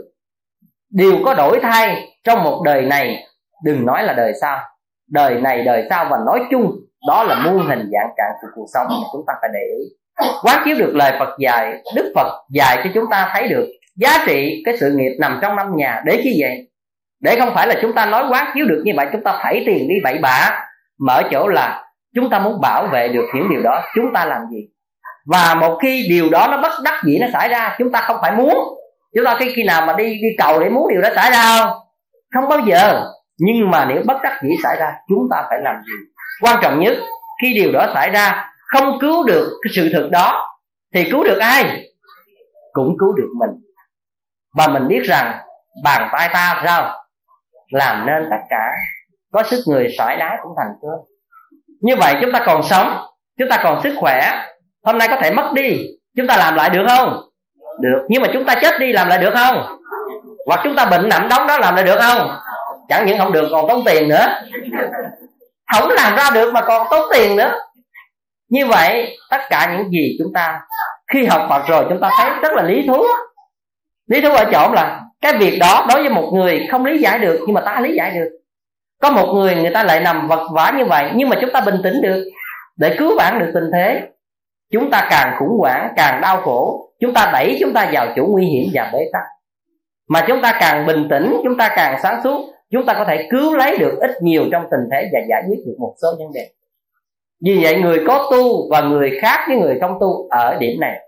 Vì vậy, khi chúng ta học phật tôi đã giảng điều này trong một cái đĩa gọi là lo sợ nỗi ám ảnh con người. Chúng ta nói là một người học tu nên trả lời tất cả những câu hỏi trong cuộc sống này. Một ngày nào đó tôi già đi, tôi sẽ làm gì? Một ngày nào đó tôi bệnh, tôi có thể không gượng lại nổi, tôi sẽ làm gì? Một ngày đó khi tôi đối diện với bờ mẹ sanh tử, tôi sẽ làm gì? Một ngày nào đó khi vợ chồng tôi bất đắc dĩ ly tán, tôi sẽ làm gì? Một ngày đó khi cha mẹ tôi qua đời, tôi sẽ làm gì? Các vị học phật và các vị trả lời muôn vàng câu hỏi mà câu hỏi bế tắc còn câu hỏi dễ dãi quá, ngày nào tôi có tiền làm gì, chừng nào có tiền làm thoải mái. Khỏi cần đặt câu hỏi. Mấy đó không cần. Mà hãy đặt những câu hỏi nghịch lý trong cuộc đời. Khi các vị trả lời cho tôi được tất cả những câu hỏi đó một cách thỏa đáng và đúng Phật pháp và đúng theo cái tư duy của con người, tôi nói thật các vị đã bớt khổ một nửa trong cái vấn đề cuộc sống này và khi đối diện thực tế điều đó là điều chắc chắn với bất cứ một ai khi đã từng ứng dụng và thực tập điều này. Nhưng mà chúng ta chưa bao giờ giải quyết vấn đề đó trong tư duy của chúng ta. Thì các vị đừng nghĩ một ngày nào đó tôi sẽ như vậy. Không thể như vậy được. Các vị phải có một cái lý giải trước. Bởi vì tới lúc đó các vị không lý giải được kịp thời đó. À, đó là điều các vị nên nhớ. Đó là một câu trả lời nhanh nhất á ừ. thành ra trở lại vấn đề của chúng ta tất cả những sự nghiệp, sự sản này trong cuộc đời, nó là vô thường. Vì vậy, quán chiếu được điều đó, thì chúng ta sẽ bớt khổ đau và chúng ta bớt tham chấp. Chúng ta làm có được, nhưng mà chúng ta còn biết này cha, này mẹ, này vợ, này chồng, này con, này người khổ đau, người bất hạnh, vân vân. Chúng ta còn tư duy được một chút. Chúng ta còn chia sẻ được một chút. Còn nếu chúng ta không biết được điều đó, nếu hoàn cảnh đó, chúng ta cứ giữ mà sai nhưng mà bất đắc dĩ xảy đến, chúng ta cũng tự chịu lấy. Đó là chuyện rất là bình thường. Vì vậy, chúng ta quán chiếu được sự sống như vậy, thì chúng ta sẽ có nhiều cái hạnh phúc an lạc, và con người chúng ta sẽ tự tin hơn trong cuộc đời này, tự tin trong mọi lãnh vực. Để tôi kể cho các vị nghe một câu chuyện để thấy được sự giả tạm và bạc bẽo của những cái đồng tiền như thế này. Chắc là các vị nghe rồi câu chuyện này, đó là câu chuyện bốn bà vợ. Có ai nghe chưa? Nói một vợ thôi chưa nghe bốn bà. Đó là câu chuyện như vậy. Ngày xưa đó uh, có cái ông trưởng giả này ông có bốn bà vợ. Một cái bà thứ nhất đó, là bất cứ nóng là ông tạo máy quạt lạnh lạnh thì ông làm lò sưởi tất cả quạt lạnh ấp nồng ông lo đói thì ông lo ăn khát thì ông lo uống à, buồn thì ông lo đi chơi. Tất cả mọi thứ ông lo cho bà vợ này là duy nhất trên cuộc đời này không thiếu bất cứ thứ gì mà ông có thể có được. Ông thương yêu coi như là tuyệt đối. Một bà vợ thứ hai nữa cũng không kém phần quan trọng. Đó là ông cũng đã giữ bên mình một cách rất là kỹ càng. Nó nhưng mà cũng không ai dễ gì động chạm được với bất cứ lý do gì đâu. Ông cũng tưng yêu chiều chuộng ông lo lắng cũng đủ điều và giữ gìn rất là cẩn mật bà vợ thứ ba đó thì cùng chung sống, vui buồn, hạnh phúc, đều có nhau, chia sẻ tất cả mọi thứ trong cuộc đời. Nhưng có điều duy nhất có một bà vợ thứ tư, long không bao giờ nghĩ đến. Rất là lạnh lùng và quên hẳn người này trong suốt cuộc đời của mình. Một hôm đó, ông sắp chết và ông mới nhớ đến những người vợ của mình. Ông mong rằng có một người nào đó đi theo mình để cho ấm cúng một chút thì lúc đó ông mới hỏi bà vợ thứ nhất, ông hỏi, này bà, trong cuộc đời tôi sống là tôi yêu thương bà nhất. Hoàn hạnh ấp nồng tất cả mọi thứ, hạnh phúc đau khổ gì tôi dung bồi cho bà nhất. Nhưng mà mai tôi chết rồi, bà có thể đi theo được tôi được không? Thì bà này bà trả lời rằng là, em biết anh thương em nhiều nhất. Nhưng mà nếu anh chết rồi, thì em cũng phải ở lại thôi, chứ không cách nào đi theo anh được. Dạ nếu mà chúng ta có một cái người thương mà nếu mà chúng ta chuẩn bị đi xa chúng ta nói như vậy chúng ta thấy sao? Buồn không? Rất là buồn. Ai có nấy biết tôi không hiểu. Cái bà vợ thứ hai á ông mới hỏi nói này em thật sự trong cuộc đời này anh cũng lo em nhiều lắm. Tôi cũng lo bảo vệ tất cả mọi thứ như cái việc khác. Tôi bảo vệ cao nhất ở cấp độ này kia kia nọ tôi tương tiêu chiều chuộng đủ điều. À, nhưng mà mai này tôi chết rồi bà có thể đi theo tôi được không? Thì lúc đó bà vợ thứ hai này trả lời câu còn chua cay hơn nữa là ngày nào anh chết thì ngày đó em sẽ sang tay người khác. Rồi câu này là uống thuốc độc tự dẫn liền cũng chết. Cái bà vợ thứ ba ông cũng than giảng y như vậy thì được cái câu trả lời là em biết rằng anh thương em nhiều lắm trong cuộc đời chúng ta chia sẻ vui buồn với nhau. Nhưng mà nếu mà em có chết rồi thì em chỉ là người đưa anh đến việc mà thôi. Nhưng mà lúc đó ông đang tuyệt vọng với ba bà vợ này quá, thì có một bà vợ thứ tư mới lên tiếng rằng, nói, anh đừng lo. Trên cuộc đời này còn có em. Anh đi đến đâu, em theo anh đến đó. Đó là bà vợ thứ tư như vậy, qua câu chuyện đó đó là chuyện của phật giáo. Muốn gợi gắm chúng ta đến điều gì? Người vợ thứ nhất là thân xác. Chúng ta có phải yêu thân xác mình rất mực không? Đói, ăn cát, uống lạnh, đắp về, nóng đầy đủ thứ. Tất cả các tiện nghi trên cuộc đời này chúng ta có được để lo cái cái gì? Phải lo thân không? Nhưng mà nếu chúng ta chết đi nó theo được không? Chúng ta chết ở đâu nó ở đó thôi chứ. Chết nhà nó ở nhà, chết ở bệnh viện nó ở bệnh viện có phải vậy không? Bà vợ thứ hai đó là các vị biết gì không? Tiền bạc của cải sự sản trên cuộc đời. Các vị chết rồi các vị làm chủ được không? Có phải là ngày nào anh chết em qua tay người khác không? Đúng vậy. Mới mốt mà có gửi gửi tiền vàng bạc thôi chứ không phải gửi đô la thiệt đâu à như vậy, nó là những cái rất là bạc bẽ như vậy. Bà vợ thứ ba là thân bằng quyến thuộc của chúng ta, trong đó có cả vợ con như vậy ngày nào anh chết em chỉ đưa anh đánh quyệt thôi chứ không lẽ chôn sống em theo? Không có chuyện đó được. Cái thời kỳ tần thủy hoàng đồ, hoàng quả mai, bây giờ thì không có. Như vậy thì ở đây, cái ba điều người đó là thân bằng quyến thuộc, thân xác, tiền bạc, tự sản trên cuộc đời. Tất cả những cái đó nếu đều vô thường với chúng ta. Đều có thể phản bội với chúng ta trong bất cứ lúc nào trên cuộc đời này. Nó có thể rời tay chúng ta dầu chúng ta có sức mạnh, quyền lực, hay là thông minh, tất cả mọi thứ. Nó hết phước hết duyên, nó đều trôi đã dầu là vợ, thiệt đi chăng nữa cũng không giữ được. Đó là sự thực. Nhưng mà cái bà vợ thứ tư, anh đi đến đâu, em theo anh đến đó, là cái gì? Đó là nghiệp lực của chúng ta. Nghiệp lực của chúng ta nó rất âm thầm đi theo chúng ta, trên suốt từ quá khứ cho đến hiện tại và mai này. Như vậy, chúng ta giữ tiền bạc rất nhiều như thế này. Chúng ta không biết làm một điều phúc báo vô thường đến tất cả chúng ta không bao giờ có được một phước nào, tiền đó còn lại ai hưởng là quyền của họ. Chúng ta không can thiệp vào tất cả những thứ này. Chúng ta chỉ trang bị cho cuộc đời của chúng ta là phải nên nhớ trong cuộc sống, đừng lãnh lạm với bà vợ thứ tư. Có nghĩa rằng phải chung bồi cho mình một chút nào phước báo. Vì cuộc đời vô thường, chúng ta chưa biết được chúng ta rời khỏi cuộc đời này lúc nào, với bất cứ lý do gì. Và sự nghiệp trên cuộc đời này muốn bảo vệ phải bằng từ những phúc báo của cuộc đời mà ra chứ không phải do khôn lanh và mọi thứ có được. Vì vậy, chúng ta cần làm nhiều công đức lành để chi vậy? Để chúng ta có thể chưa được giải thoát, chưa được niết bàn, chưa được cực lạc, chưa được một cái về cõi trời, vân vân, thì phước báo này nó giúp chúng ta lại trong đời này và đời sau rất là nhiều hạnh phúc. Nếu chúng ta sinh ra trong một cuộc đời như thế này, chúng ta được một thân người hoàn hảo, hạnh phúc không? Hạnh phúc chứ sao mà không hạnh phúc? Chúng ta có được một mái nhà để che thân, hạnh phúc không? Hạnh phúc. Nhưng mà nếu chúng ta không có phước, một mái nhà cũng không có. Một bản thân không thể hoàn thiện được. Như vậy đâu ai muốn mình cùi đuôi sức lỡ gì đâu. Nhưng mà nếu sinh ra đã như vậy, chúng ta có thể cưỡng lại được không?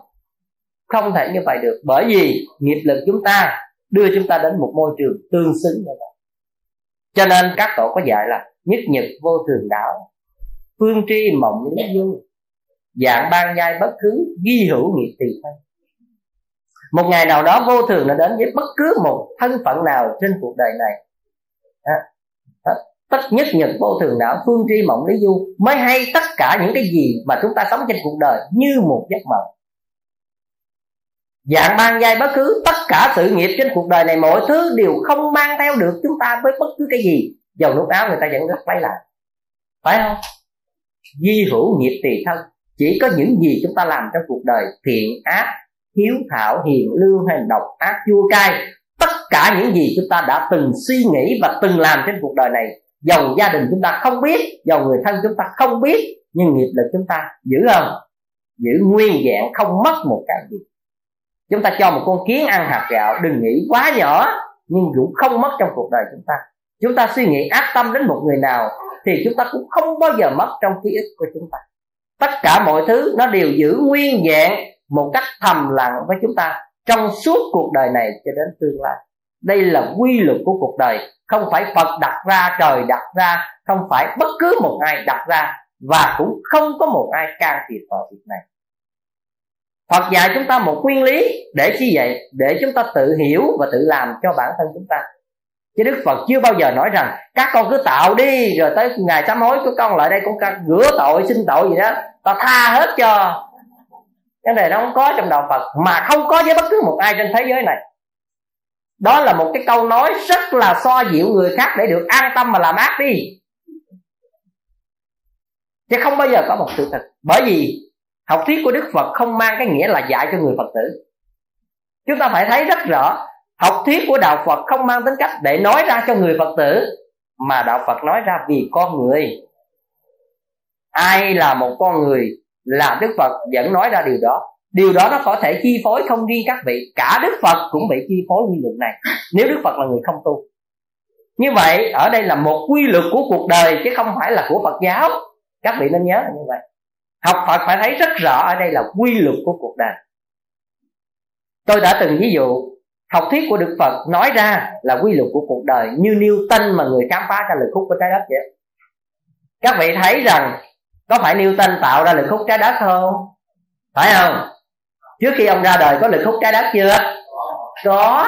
Nhưng mà có ai khám phá ra được không? Không. Như vậy cái đầu của Newton nó hơn cái đầu của những người đương thời và chúng ta. Như vậy một người nhạy bén hơn, hiểu sâu sắc hơn đã khám phá ra được điều đó. Như vậy đức phật chúng ta là ai? Đức phật chúng ta là một người đương thời nhưng mà nhạy bén hơn, sâu sắc hơn, khám phá ra được điều này điều này là một quy luật giàu biết đạo phật hay không biết đạo phật, hay giàu có học thuyết này, học thuyết khác. Tất cả đều như nhau như vậy. Nhưng mà đức phật biết, đức phật chỉ phương hướng chúng ta để như thế đó. Cả đức phật cũng tu như thế để tự giải quyết cuộc đời mình. Và tất cả các vị, nếu người nào có tu tự giải quyết vấn đề của chính mình, y chang như vậy. Và người nào không phải là phật tử, nếu giải quyết vấn đề bằng cách này cũng được y chang như vậy. Không cần biết đến đức phật, mà một giải quyết hợp lý, hợp tình như vậy nó vẫn có cái nhân, cái quả, cái nghiệp, cái phước y chang như nhau. Điều này không phải riêng đạo phật học. Phật là thấy rất rõ chỗ này. Trở lại vấn đề. Đức phật dạy sự nghiệp của cải, vật chất, mọi thứ trên cuộc đời này là của năm nhà. Tổng số đây đức phật chỉ cảnh báo cho chúng ta, điều gì cũng có thể xảy ra với con người của chúng ta được. Vì vậy chúng ta khi học phật rồi, chúng ta phải biết rằng cái gì cũng có thể xảy ra được. Vậy chúng ta sống cuộc đời như thế nào? Đừng đơn giản quá cái cuộc đời của mình. Trong cuộc đời đừng chỉ biết một mình mình thôi. Bởi vì mình biết một mình mình rồi, một ngày nào đó mình lạnh lẽo với chính mình.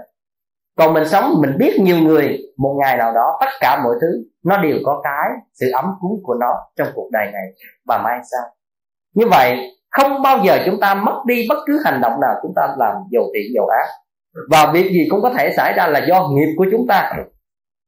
Do nghiệp trong một cái cộng đồng, do nghiệp trong một cá biệt có khi cái cộng đồng chúng ta tạo ra thì gọi là cộng nghiệp. Còn có khi mang tính cách cá nhân chúng ta gọi là biệt nghiệp, thì tất cả đều như vậy. Kể cho các vị nghe một câu chuyện nhỏ nhỏ để kết thúc cái buổi giảng hôm nay. Đó là cái vấn đề của ngày xưa có một câu chuyện là chuyện thật như thế này. Có một cô phật tử rất là kính trọng phật pháp, nhất là kính trọng chư tăng. Thì ngày hôm đó cô đã lên một chiếc xe, cô đã ngồi trong một chiếc xe và cô thấy một vị sư cũng đang đứng đợi chờ chuyến xe đó, nhưng mà chẳng may chuyến xe đã đầy. Tại vì cô đã đi tiếp tục, nhưng mà cô đã dừng lại và cô mời vị sư lên thế chỗ của cô. Và cô nói rằng cô sẽ đợi để đi chuyến xe sau. Nhưng mà chẳng may trong cái tuyến đường tiếp theo đó nữa, đó là chiếc xe này chạy ngang qua cây cầu và mìn nổ và chiếc xe đã sụp nguyên dạng xuống dưới và nguyên đồng xe đều chết hết. Nhưng mà trước khi cô này cô làm điều đó, cô có nghĩ rằng ở đằng cầu kia có mìn nổ để sập chết hết không? Có không? Không bao giờ. Chỉ bằng thiện tâm cô sống vì Phật pháp, cô sống có một tính chia sẻ nhường nhịn như vậy. Và trong khi cô thấy thực tế như vậy, cô sẵn sàng nhường với tất cả thiện tâm. Nhưng mà nhân duyên và phước báo tất cả những cái cái gì chúng ta tạo ra, phước gì, nó sẽ cứu đời ta bằng phước đó đó là quy luật của cuộc sống. Như vậy thì ở đây, tất cả những gì chúng ta sống vì người khác, chúng ta thấy rằng mình có thể vất vả một chút hay là có những khi chúng ta mất đi một cái gì. Nhưng mà xin thưa các vị, không có cái gì mất đi cả. Tất cả các vị sẽ gửi gắm ở đâu đó một cái cách vô tình nào đó. Giống như nhiều người nhiều có tiền cắt tầm bậy tầm bạ đâu đó, tình cờ bữa nào lục ra đó, thấy sót ra tiền bất tử. Đó là chúng ta cũng bỏ bằng cách đó như vậy. Nhiều khi hết gạo lục bậy bạ đâu, nó có tiền, mua gạo cũng đỡ như vậy thì trở lại, xin thưa các vị, chúng tôi đêm đêm nay xin chia sẻ với các vị một đề tài này. Đó là một ý niệm để chúng ta thấy rằng lời Phật dạy cho chúng ta một cái kinh nghiệm sống thôi. Kinh nghiệm sống rất rõ. Nếu chúng ta kinh nghiệm được điều này, thì chúng ta rất là đỡ khổ. Và chúng ta sẽ biết cách chuyển hóa những cái gì nó sẽ xảy ra một cách bình an. Và chúng ta có thể cứu lấy chính mình và có thể cứu lấy vấn đề đó được tốt hơn. Còn nếu chúng ta đau khổ, tù túng bằng lương tâm và không hiểu được điều gì hết thì chúng ta sẽ tự đài đọa làm khổ mình và có thể mình chết đi cũng không giải quyết được vấn đề gì. Và quan trọng nhất, đừng lấy thân che của vì tất cả của cải là vô thường. Sự sống này vào một ngày vẫn quý. Một ngày chúng ta vẫn nhìn thấy được đây là bình hoa, đây là một người thân, đây là đức phật, đây là một tính thẩm mỹ nào đó. Còn xem được tất cả những gì trong cuộc đời.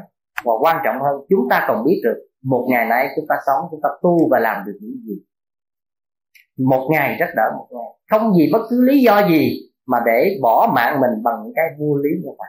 Cứu lấy sự sản không được thì cứu lấy sự sống này đừng bao giờ vội vàng với những cái thái độ đó, rồi chúng ta làm đau khổ mình và đau khổ người.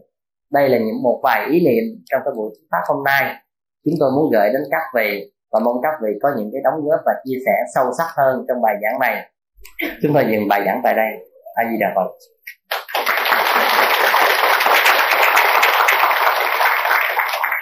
Có các vị nào chia sẻ không? Thầy mời tôi là nếu mà nói về cái số con người có cái số không? Con người có số không? Dạ. Không có phải là mình làm cái đó thì mình dành. Ừ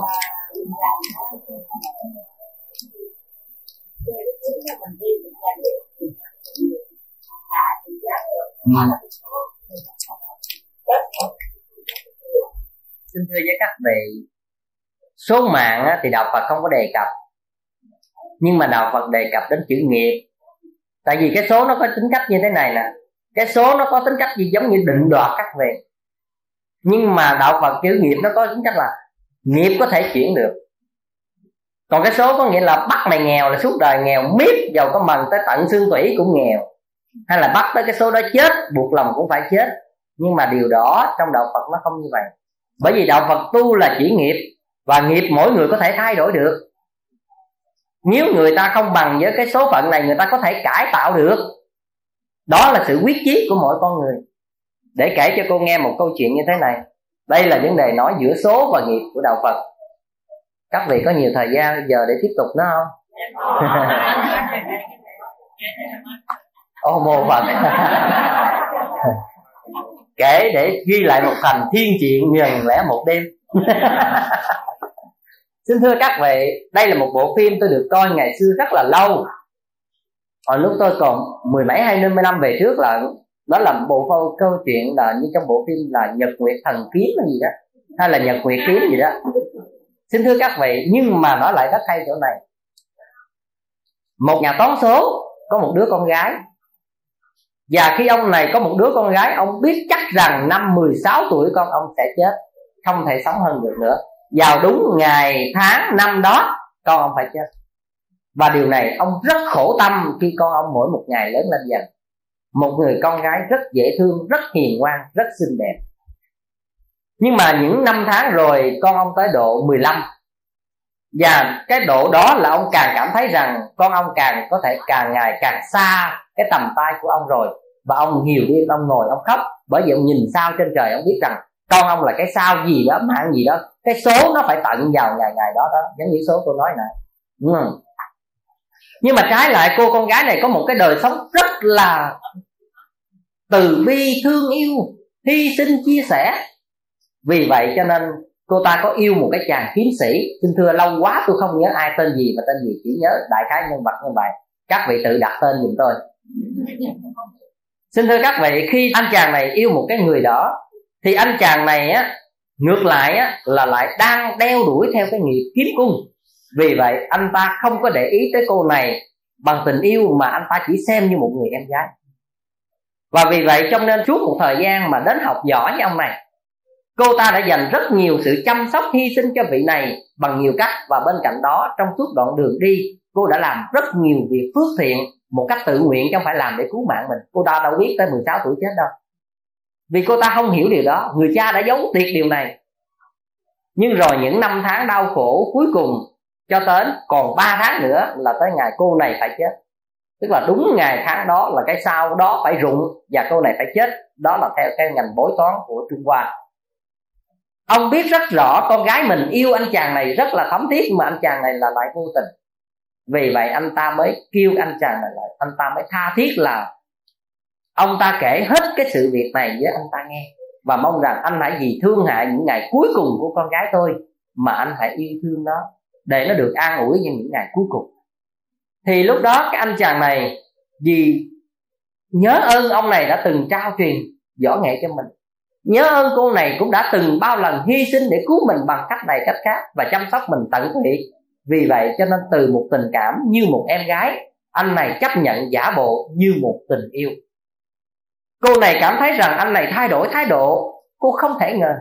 Bởi vì cái người anh yêu không phải là cô, mà là một người khác. Vì vậy cái cử chỉ này, cô này rất ngờ vực tại sao anh lại có một cái cử chỉ, một cách thay đổi như thế này. Mà hỏi hoài này không nói, anh này nói anh yêu thiệt. Đại khái vậy thôi. Một ngày đó chắc là khoảng nửa tháng 10 ngày gì nữa đó là cô này đã tới ngày tận số. Thì cái cô kia là nổi máu ghen. Tại sao ngày xưa yêu mình bây giờ lại thương cái cô này như thế và bỏ rơi mình như vậy? Cho nên vì ghen tức cho nên mới rủ cái cô này đi dạo núi. Và trong lúc dạo núi đó cô này mới đẩy cô này xuống dưới núi. Cái, cái cô là còn ít ngày nữa chết á là cô này đẩy cô kia xuống núi nhưng mà lúc mà cô xuống núi đó, cô mới lấy tay cô quơ vào trên vách đá như thế này. Và lý do gì đó, cô còn sống được ở trong một cái thung lũng, trong một cái, có thể là đóng rơm đi chẳng hạn. Tôi không nhớ là cái gì mà cô có thể sống được như vậy. Nhưng mà sau khi rồi á, là cô này trả về nhà la rằng cô, cái cô mà con của cái vị đó đó, đã rơi xuống núi chết. Vậy vậy á, thì ông cha đó, ổng là người bói toán cho nên ổng rất buồn, nhưng biết rằng con mình tới số sớm hơn mình định. Ổng chỉ nghĩ vậy thôi chứ ổng không bao giờ nghĩ rằng cô này đẩy cô kia xuống.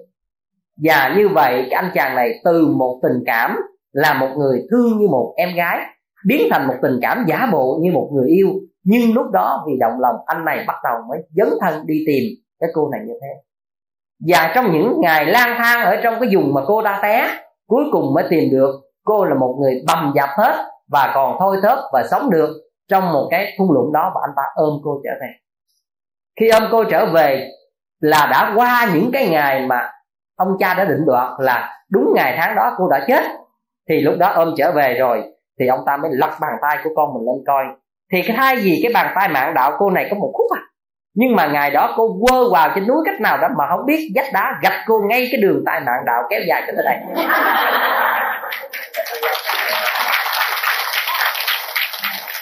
Và khi ông ta lật bàn tay của con ông ta ra và ông ta đã cười kha khả lên là ông ta biết rằng con mình đã vượt qua được đỉnh số. Cái câu chuyện kết thúc tại đó chắc tiếc lắm không? Nhưng tôi muốn nói điều này.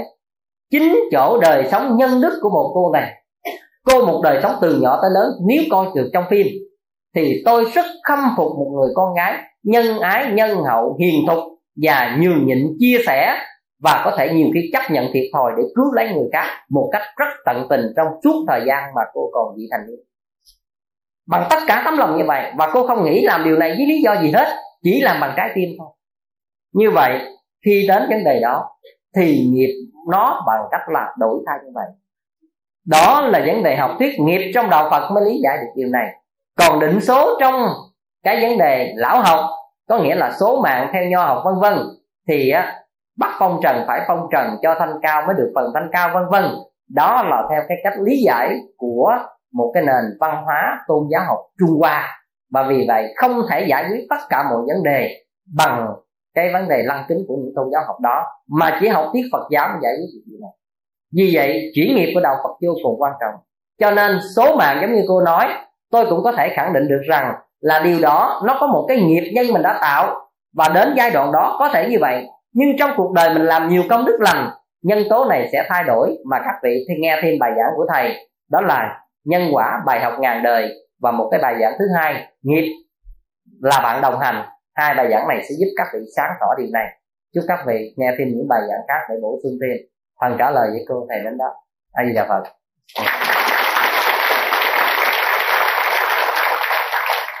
Các vị có câu hỏi nào khác không?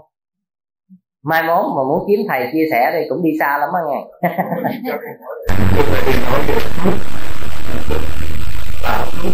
nghe à, muốn tạo phước có phòng việc của các cái này những người trước của không nhiều các bạn pháp thì một các con học cũng là suốt cũng nguồn những đạo thì cái công tác họ học tập trong ngày nữa thì là cái nào làm không bao giờ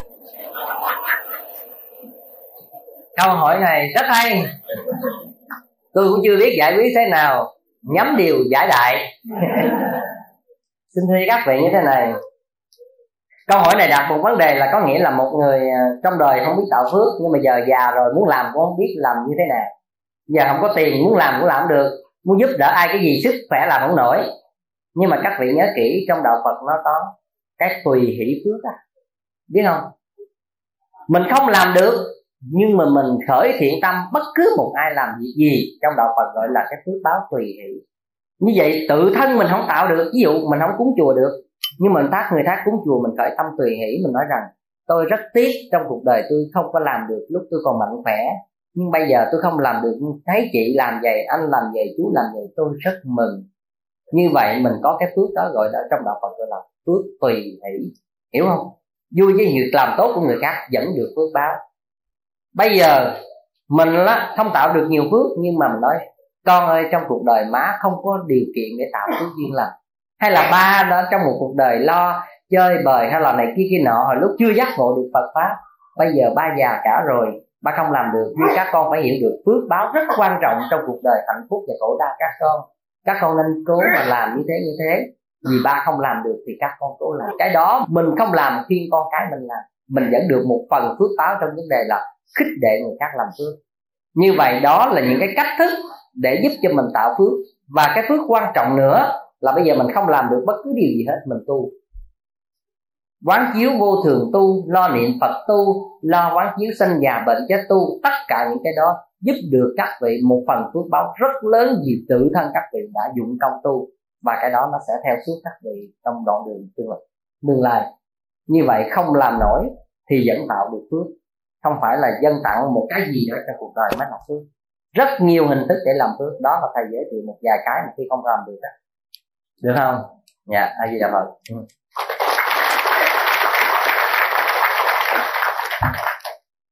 có câu hỏi nào nữa không?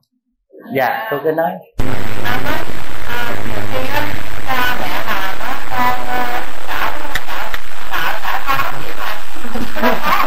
Trang mạng mặn đời con khát nước đó không phải không? Tôi tính nói đó, phải không? Nói con sống một cuộc đời nhân đức mà cha má con sống đời thất đức và nên con sanh ra như vậy, phải không? Xin thưa với các vị, trong cuộc sống, nó có hai phần, cộng nghiệp và biệt nghiệp.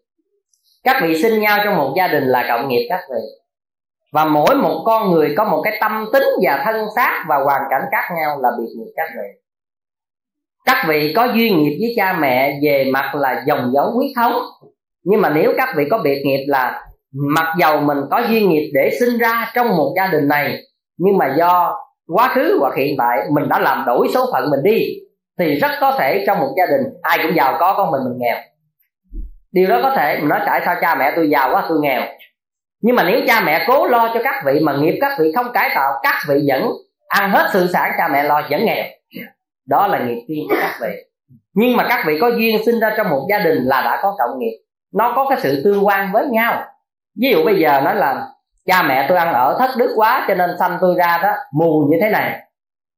Nhưng mà các vị đừng nói như vậy. Các vị đã tạo một nghiệp tương xứng với những gì, cho nên các vị mới sinh ra trong những gia đình như vậy đó gọi là cộng nghiệp của các vị với nhau. Ví dụ cha mẹ này có thể sinh ra một đứa con tốt hơn, nhưng mà nếu với lý do là một người đó có phước báo, sẽ sinh ra được gia đình phước báo này. Như vậy gọi là cái cộng và biệt nghiệp đấy chứ. Như vậy có những khi các vị sinh ra trong một gia đình bất hạnh, thì các vị đừng đổ thừa tại cha mẹ tôi thất nhân thất đức, mà chúng ta phải đổ thừa rằng là tại mình thiếu phước, buộc lòng mình phải sinh ra như thế này. Chúng ta không có quyền để chọn cho mình một cái nơi sinh ra như vậy các vị hiểu được chỗ này không? Nha như vậy thì ở đây cộng nghiệp và biệt nghiệp, nó có như vậy. Cái biệt nghiệp là những cái cá nhân của mỗi con người trong một gia đình, mà một gia đình là cộng nghiệp về tính quyết thống của các vị. Có với nhau về vấn đề ân quán giang hồ vậy tôi không biết, nợ nần gì đó, do thương ghét gì đó tôi không có biết. Nhưng mà đại khái, nó cộng nghiệp với nhau, và trong cộng nghiệp đó, mỗi con người có một thiên hướng khác nhau, đó là việc nghiệp của các vị ừ.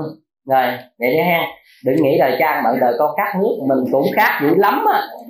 Mình cũng ăn mặn dữ lắm, mình mới sinh ra như vậy, để uống nước á.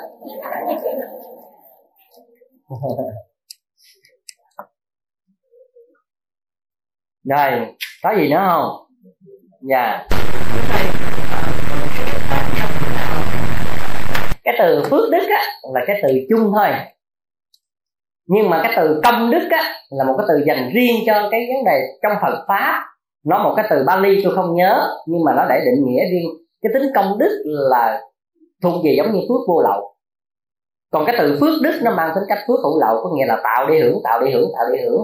Đời này đời sau có thể thăng thiên, có thể ở cõi trời, có thể cõi người, vân vân. Cái đó gọi là phước đức. Nói chung là tất cả những hành động thiện nhân mình gây trong cuộc đời, người ta gọi cái từ, gọi là từ phước đức còn nhưng mà khác là khác với công đức. Công đức nó mang một ý nghĩa gọi là cho cái tính. Phước những phước mình đã tạo hoặc là tu nó thuộc về vô lậu có nghĩa là không mang cái cách nó làm như vậy để mai hưởng mà làm như vậy vì quả vị vô thượng vì giác ngộ vì không màng đến bất cứ một cái kết quả nào tương lai mà vì sự giác ngộ thôi. Cái đó nó thuộc về người đó tạo công đức. À, cái từ nó nó có khác biệt trong Phật giáo nó như vậy. Còn từ phước à, đức phước đức chung vậy nó là như vậy dầu nhất duyên nhất chung nó vẫn mang cái nghĩa giống giống nhau như vậy ừ. dạ và thầy như vậy là từ phước đức có thể chuyển thành công đức được không? Dạ đúng.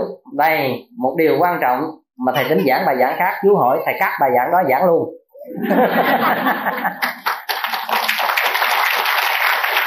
Xin thưa với các vị Tất cả những vị làm ở đây, Ví dụ ăn chay niệm Phật, Làm lành bố thí chia sẻ người nghèo, Thì tôi nói thật, Những vị Bồ Tát phát nguyện Làm bằng Bồ Đề Tâm Cũng làm bằng những việc đó thôi. Cũng bố thí, cũng ăn chay, cũng làm lành, cũng cứu người, cũng giúp đỡ. Mà đôi khi các vị là bác sĩ, các vị cũng giúp đỡ, cứu người, vân vân, bằng những cách đôi khi miễn phí như vậy. Và các vị từng bố thí, chia sẻ và phóng sanh, vân vân, thì các vị có bồ tát đi chăng nữa cũng làm những việc ấy nhưng tại sao người ta là công đức mà mình là phước đức? Cho nên nếu mình tạo nhiều phước đức, mình muốn trở thành công đức, phải làm gì? Đây là vấn đề quan trọng nhất các vị phải hiểu. Nếu muốn tất cả những phước đức của mình trở thành công đức, mình phải phát bồ đề tâm và hồi hướng tất cả những phước báo này trở thành vô lậu. Con không nguyện tái sanh để hưởng tất cả những phước báo hữu lậu nhân thiên con không muốn tái sinh lại để quan ân quán vợ chồng để thụ hưởng nhà cao, vợ đẹp con sinh tất cả những ý niệm đó hoàn toàn mình chuyển hết tất cả những công phước đức này trở thành công đức vô lậu và phát bồ đề tâm, thì tất cả những cái này nó duyên để trở thành cái quả vị mà mình đang tu và muốn đạt được.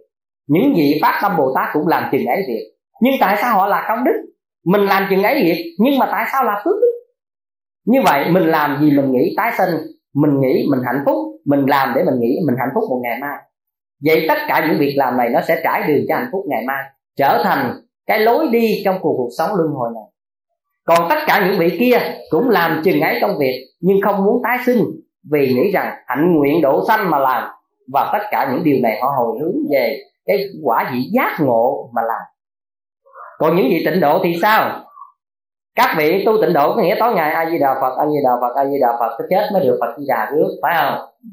Còn tối ngày làm bác sĩ cứu người, đem đi từ thiện bố thí người mới mốt chết phật di đà ngó lên. Phải không? Xin thưa với các vị các vị có niệm một trăm ngàn dạng sâu chuỗi như thế này, các vị không phát nguyện và hồi hướng về tịnh độ, thử các vị về không? Cho nên đừng có nghĩ tối ngày lên chánh điện tụng kinh a di đà rồi niệm phật về là các vị về tịnh độ không phải. Còn những người tối ngày ta làm nhiều công đức làm khác, ta không ngồi tụng kinh như mình, ta không được về tịnh độ. Chưa chắc. Chúng ta muốn về tịnh độ, quan trọng nhất là chúng ta nhớ kinh đi di đà dạy chúng ta điều gì. Phải đem tâm hồi hướng tất cả những cái việc làm lành nào trong một ngày đó đó, trang nghiêm tây phương tịnh độ, thì tất cả những cái đó giàu ăn chay niệm phật, làm lành bố thí, làm phước, đều là nhân tịnh độ. Phải thấy được cái quan trọng còn chúng ta tu a di đà như tịnh độ, tụng kinh a di đà như tịnh độ mà không có tâm hồi hướng, tất cả chúng ta đều trở thành phước báo để tiếp tục thọ hưởng và duyên lành với phật pháp tương lai thôi. Phải thấy như vậy? Thành ra điều này, hồi hướng và những điều suy nghĩ, những người chuyên môn tu tập cần để ý chỗ này. Thầy trả lời đến đó, các vị hiểu không? Nè a di đà phật.